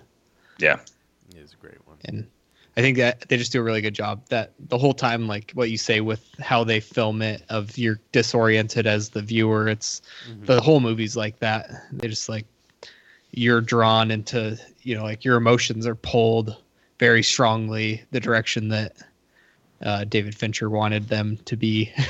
yeah, you feel Yeah. like you're just you're kind of along for the ride, and you don't really have a choice of how you feel or are viewing the movie. yeah. It's it's manipulation at its best. I think. Yeah. Yeah. Nice, nice. All right. Um, so uh, to leave 1993 for at least the, for the rest of my list. Um, my number three is uh, John Com- John Carpenter's Halloween, and uh, so uh, when the climax of the movie starts, um, we find Jamie Lee Curtis in uh, in uh, Laurie, played by Jamie Lee Curtis. Sorry, I was drawing a blank on that. That's what that's what the stalling was. Um, we Laurie stumbles on Mike my, Michael Myers' um, House of Horrors, where he was uh, slashing up her friends and um, exhuming the uh, gravestone of Judith Myers, and uh, basically Laurie is happens to come across all of uh, her friends' bodies, and then uh, Michael shows up, and he is. Uh, as we all know, as what later becomes a cliche, he's just a slow, lumbering, um, omnipresent force. And uh, Laurie runs very quickly across the street, um, and this is uh, the soundtrack is uh, the score is really what um, gives this scene its uh, frantic pace and um, even the uh, I guess it's more by today's standards, but w- when I was watching this, even the um, shots now, you know, every, anything, anytime you want to make something seem frantic, uh, you do the the handheld cam shots. This is you know steadily set up shots and everything. Uh, it it really is a great example of score setting the pace for the movie, and um, it's it uh, you know it cements Michael as the ultimate evil. She finally gets back into the house and is hiding out in the closet, and um, Michael is in pursuit the entire time. He's kind of in in a lot of ways an invisible threat. You just see his shape, and then he's gone. And um, yeah, that's that's my number three chase scene. Yeah, yeah, it's it's. I, well, I haven't seen it. How, when's the last time you saw? This? Me? Yeah, Uh, a few months ago. yeah. Yeah. Uh, it's it feels like it still holds up pretty good. I yeah, I really think that this um, is. Uh, I I mean, obviously it's an old movie, but the um, the themes aren't dated, and the uh, it's well executed. So I, I, I think those are two um, two of the keys to a movie standing the test of time. Is it, it's um, uh, it's uh, it it might look old because it was shot in the at the end of the 70s, but uh, it's still it still resonates with you because it's one, it's well made, and two, it's um, you know any period in time it's relatable. You know the the teenage babysitter, the feelings of helplessness, the um, that kind of looming danger of like the the Halloween nights where you know everyone's running amok and everything seems like harmless fun and then you know by the time you realize there is some something harmful out there it, it almost feels too late so Yeah, yep. And it set it set the stage for all the rest of them, right? yeah yes it did um, which might might seem like a knock against it but that's a discussion for another episode yeah, yeah. Cool. yeah All right, let's have at it. All right. My number two movie is from 2001, and it is another horse chase scene, and it is from Lord of the Rings. Um, the scene is called Flight to the Ford, which is when Frodo gets stabbed by the ring wraith and then is carried by Arwen to Rivendell Okay. and uh, it's pretty basic scene as far as chase scenes go. It's people on horses chasing someone else on a horse. Ah, I'm sorry. That was okay. IMDb. Messing with me. Sorry about that, guys. no problem. um, but it's just the way that it's shot and just uh, it's just one of the most beautifully shot scenes. Um, I think they filmed it with helicopters and some pickups and people on horses. Right. Um, and just kind of knowing, I've got some friends that went to New Zealand um, last year, and they they actually got to ride a couple of the horses that were used in the filming of Lord of the Rings, and met the people that owned the stable that had a bunch of the horses, and um, so knowing some of the backstory of how that that scene was filmed, um, and just you know, it's I I feel like in the last five years, any scene that's going to have people riding horses, it's going to be the CG horse chase if the horse is going to be in an all out gallop. And, you know, this scene, they're real people on real horses running at full breakneck speed through a forest. And it's, it's just, you can, you really get that sense of urgency and realism and danger just because, you know, there were people that were hurt on the making of the, this movie because they were doing these stunts with real horses and Right. um and this scene's always kind of stood out to me as being just yeah really you know just it draws you in. It's Well- this beautiful shot and then it's got kind of a hokey cg end to the scene but um it doesn't take away from from the danger that the the ring wraiths bring to it. Well, that's that's a good point because it kind of it actually like up to that point you don't know what the kind of danger it is. Like it, it really sets a scene on what what the stakes are for the the group, right, and what they're up against. You know what I mean? Like it at, at first you're like, oh, okay, they got to get this thing to there and all that stuff. But then then Yeah. you see what they're kind of up against, and it kind of sets the scene for what the next, you know, the rest of this movie and the next like 17 hours of the other two movies yeah are going to be about. You know, so it, it but it, it's a good and you know, of course, like any good uh, action or um, or t- uh, tale of uh, what do you call it? Uh, you know, uh, uh, the hero's journey, like things escalate, you know, and like the ring wraiths get they get dinosaurs or dragons, and you know what I mean. Right. It- it- well it- even that scene at the beginning of it they're like yeah there were five ring wraiths um we're not sure where the other other ones are and it's like it cuts immediately to to arwen you know galloping through and there's seven behind her and it's yeah it's that escalating of of that, that builds kind of through the next two movies and yeah, Cool. Alrighty. Well, I'm going back to James Bond. And I don't, I'm not going to Oh. apologize for it because in 2006, I got a new Yeah. lease on life with James Bond. This is my number two as well. Oh, this is my number one awesome. Sorry, guys. Uh, then we can all get in on it. Yes. Um, but uh, we get we go from you know corny, hokey uh, Timothy or not Timothy Dalton, but Pierce Brosnan and the ice waves and skiing on whatever he was doing in the last one Mhm. um, to to the gritty, real, uh, you know, the new lease on Bond, and and like it actually it did breathe new life and to me for this franchise, and it got me back into it um, Mhm.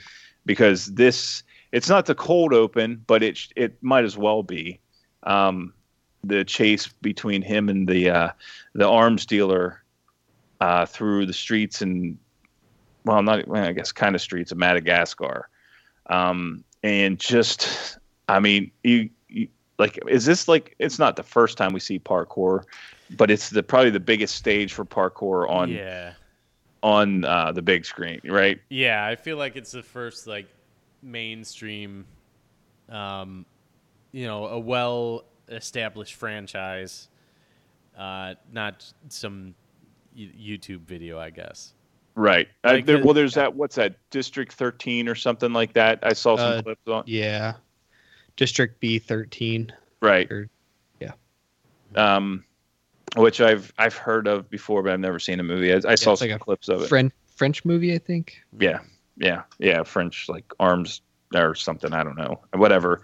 Um, but this we're talking about Casino Royale and the, uh, yeah, the introduction of uh, Daniel Craig and his and what he's capable of. He's not the, um, you know, he's he's doing some stuff that what you what you think you know is probably a, a you know uh, the Bourne the Bourne series kind of raised the bar for spy thriller so Yeah. they had to step it up and they did pretty well and um, this opening scene is is pretty tight i mean Mhm. it's got some sweet sweet action Yeah.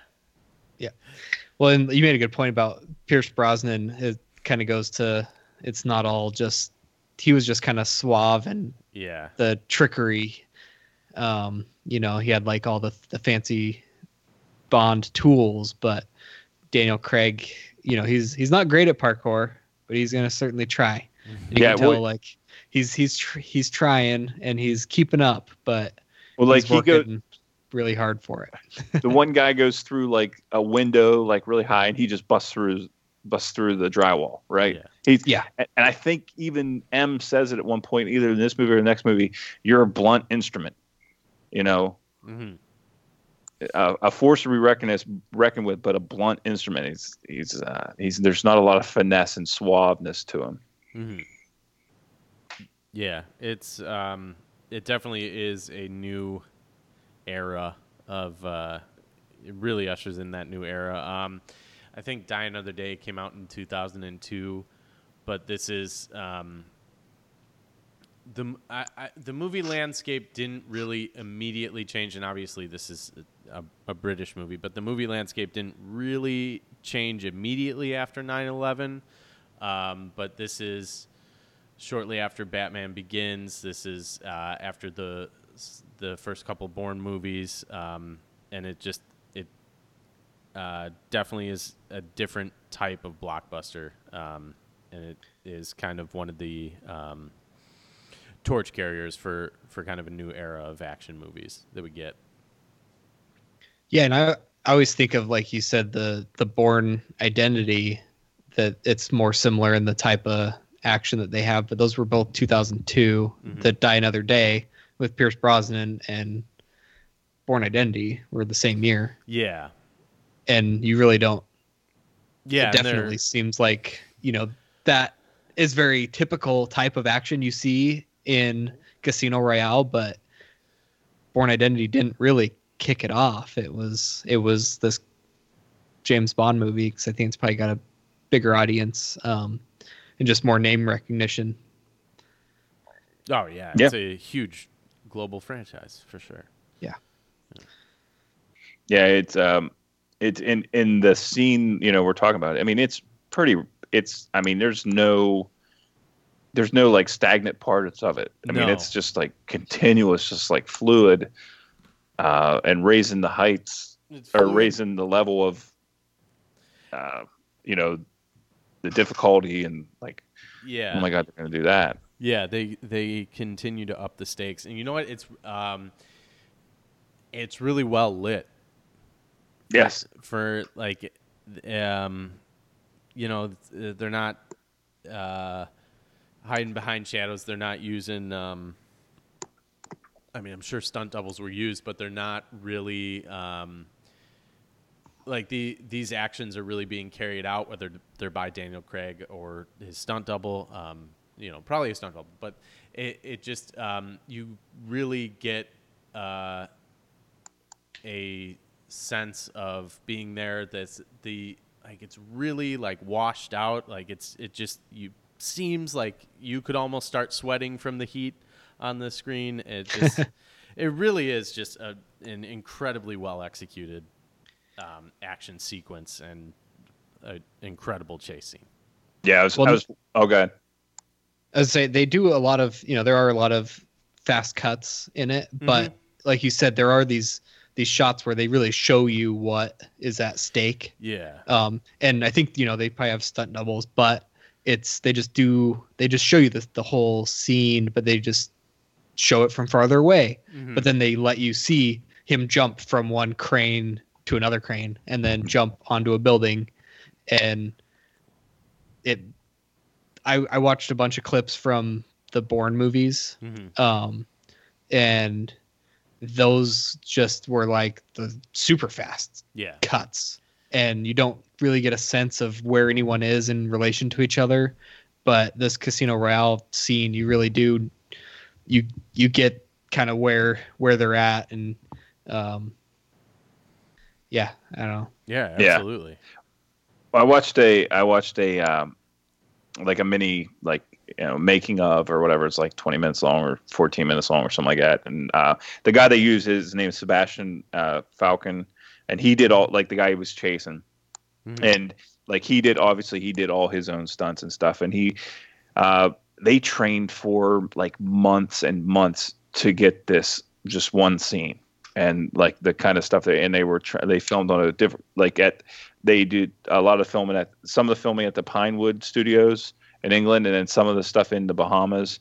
Um, and it the the amount of time and effort, like the crew and stuff, like they like on the steel girders that they're running around and stuff, like Mhm. um, yeah, it's just it was it was fascinating to because one of the big things they wanted to do is get away from CGI. They wanted to do all practical stuff, and uh, because just based on well, I, I, you guys, you, uh, Devin, you said it like you know with whatever Die Another Day, and then uh, the Bourne stuff coming out the same year. They were like, oh, this is what people want now, Yeah. and uh, Yeah. and they wanted the practical effects, and they that they made a, a concerted effort to do that kind of stuff, and it was it was a cool cool little. Uh, whatever uh, you know you can find it on youtube Nice. uh, so yep Um, I did not know that uh, Martin Campbell, the director, also directed Goldeneye. No well that actually kind of makes sense you know what i mean Yeah, he did the the best Bond movie of each era. yeah for sure well i don't know about that You don't think Goldeneye's the best Pierce Brosnan? oh for sure I, I think it For is. sure. yeah. You don't think Yeah. Casino Royale's the best uh, Daniel Craig? nope skyfall Uh, Mm. I like Skyfall. Uh, Skyfall is i know it's Skyfall double was Yeah. fantasy. double o home alone Yes, yeah, but, but Skyfall seemed more uh, fantastical. Where, and I get it, you got to raise the stakes. Like this is, um, and look, a lot of people agree with you guys, but like this is uh, a really high bar to start out the Oh, for sure. um, the Daniel Craig era, and uh, so I mean, it would make sense that if you need to keep raising the bar and keep raising the stakes, that you would get something fantastic. Like you would fall flat on your face with something like Quantum of Solace, even though a Yeah. lot of that probably um, the writer's strike probably played pretty heavily into that too.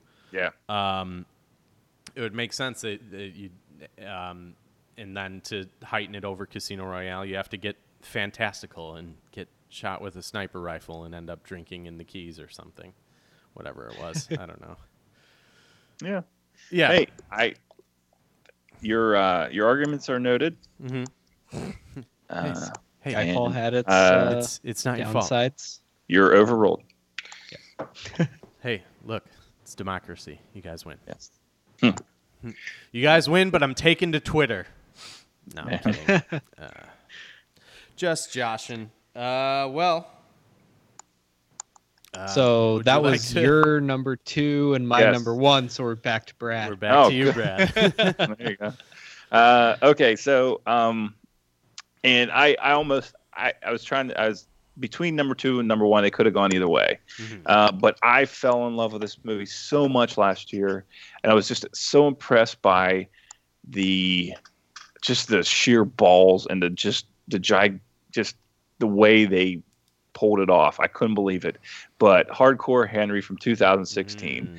the the it starts out with him at the top of a building and he grabs a, a line and goes down about 10 stories into this dumpster and starts a chase and it's all on uh, GoPros on the head, chasing throughout the streets of Moscow, um, going over bridges, going down escalators. Some chick gets just knocked out, and it's in.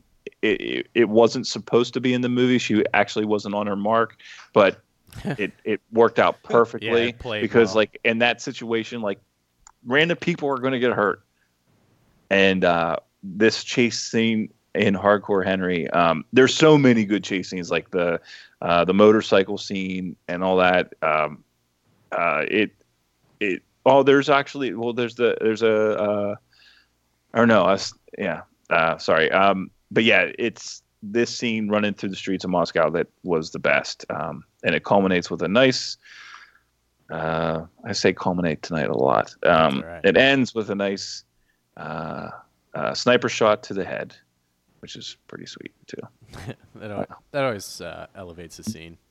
I mean, this Yes. movie kept you like it kept you on your feet the whole time. I love this movie so much, Yeah. so much. I like just just daring filmmaking. I love yeah, it. Yeah, it is, and and it really, it's not only it's not only daring because I you know a lot of people could make this movie, but it takes a lot to make it well, and I think it takes not only a skilled hand but a but a caring hand too. Um, Yeah, So this is a loving hand. yeah, exactly. This is this, the result of someone who really believed in what they were doing and had a really solid foundation um, as far as how they wanted to tell their story, etc. Um, yeah, I still I'm really glad I saw it in the theaters, but that's still the only time I've seen it. I don't have a great home setup, and uh, I don't know how well it would translate, but you know, at the same time, for for the points we just made, maybe it's fine. Uh, yeah, and if you want, if you haven't seen this movie and you can't find it on, um, yeah, uh, like you can't find it streaming or any or anything, uh, if you want an idea, go and look up. I think it's the Biting Elbows. Yeah, the Biting Elbows uh, videos on YouTube, and the guy that directed this, Ilya something or other, um, directed a couple videos of uh, it, one's the Stampede, and the other is bad, bad M, bad MFer. Yeah, I remember you sending me those. Uh, you sending those my way. So It's it's Yes. not quite the um, it's not the the quality of of of the movie, but uh, you'll get a, a good feel for it. There's some good chase scenes on there. There's uh, the biting elbows. It's, it's on YouTube. So Yep. nice. I think I rented Hardcore Henry on Redbox. Um, and I wish I would have taken Dramamine before oh yeah, I started. Um, because I did have to stop it about halfway through and take a nap and drink some water and recuperate.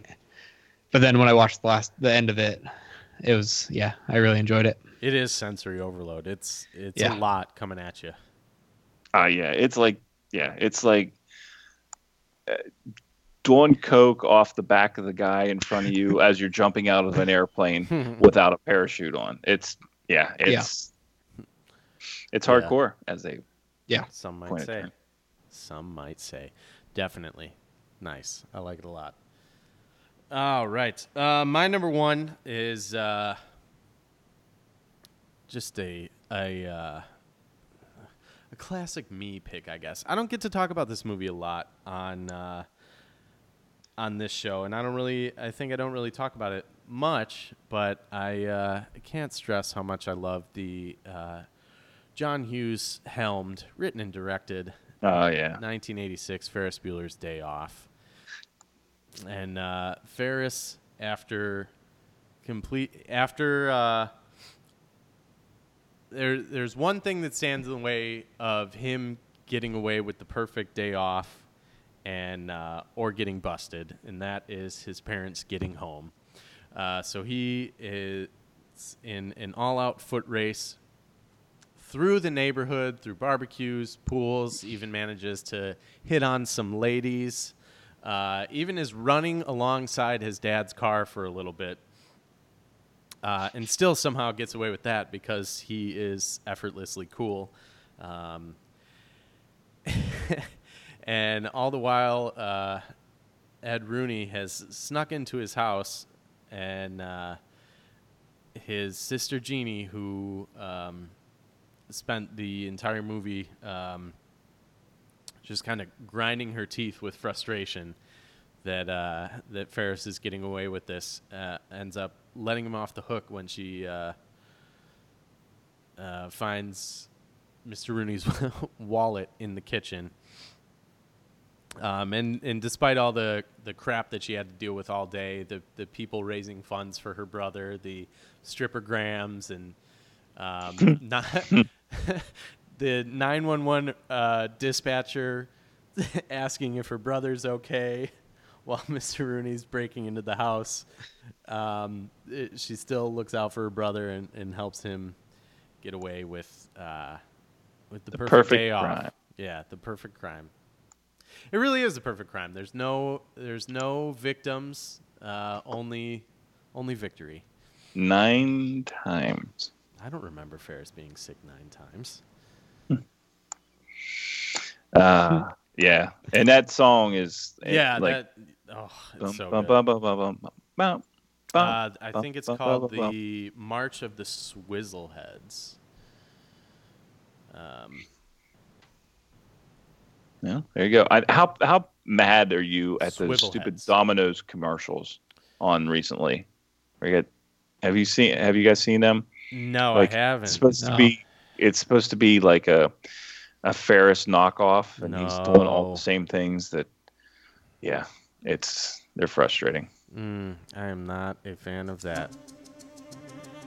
There we go. Yeah, the the English beat, March of the Swivelheads. yeah. Um, also, in in regards to the soundtrack, uh, there's a lot of great um, music musical moments and and uh, songs used in this, but John Hughes actually decided to. Uh, he opted to not put a soundtrack out for commercial release because he thought that the um, uh, all the different genres that he used mixing together just it wouldn't make sense and there wouldn't really be a market for it. Right. and uh, I don't know. I, I I think he messed up. And I think Quentin Tarantino does that uh, does that a lot. And uh, I think they're great soundtracks so there you go. Anyways that's been my list. It's been all our lists actually. Yeah. uh, yeah. Well, I uh, enjoyed having you on, Devin. That was nice. yeah thank you for joining us We'll try Thank to you make it for having me. more than an annual thing, yeah but uh, yeah, it's it was a pleasure. It was. But uh, keep this in mind. Life moves pretty fast. If you don't stop, take a look around once in a while, you could miss it. This is a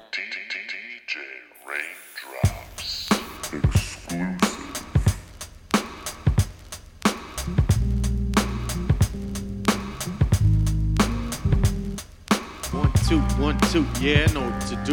Uh. One, two, one, two, yeah, I know what to do. Uh. One, two, one, two, yeah, I know what to do. Uh.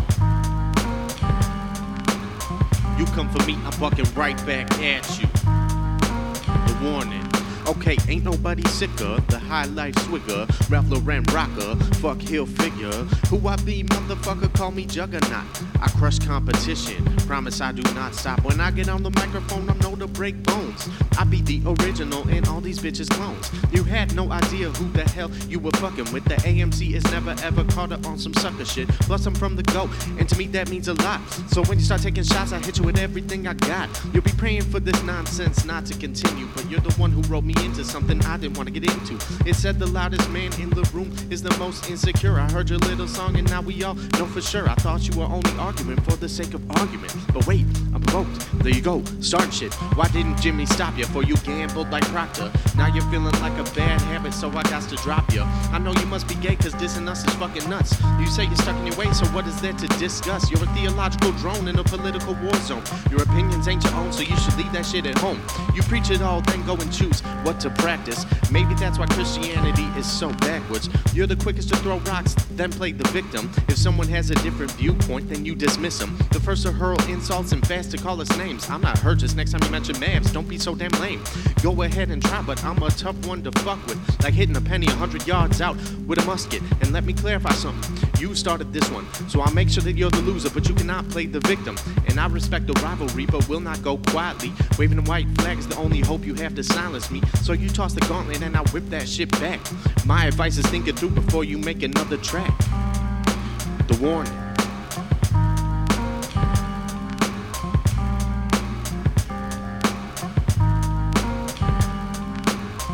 One time a man fresh, you know what it is. One time for my dog cake quiz. Jay Burden, Scotty boy, you know the biz. One time for my guys, man, the board. I love y'all, but you gotta watch your boy. One time a man fresh, you know what it is. One time for my dog cake quiz. Jay Burden, Scotty boy, you know the biz. One time for my guys, man, the void. I love y'all, but you gotta watch your boy. The warning.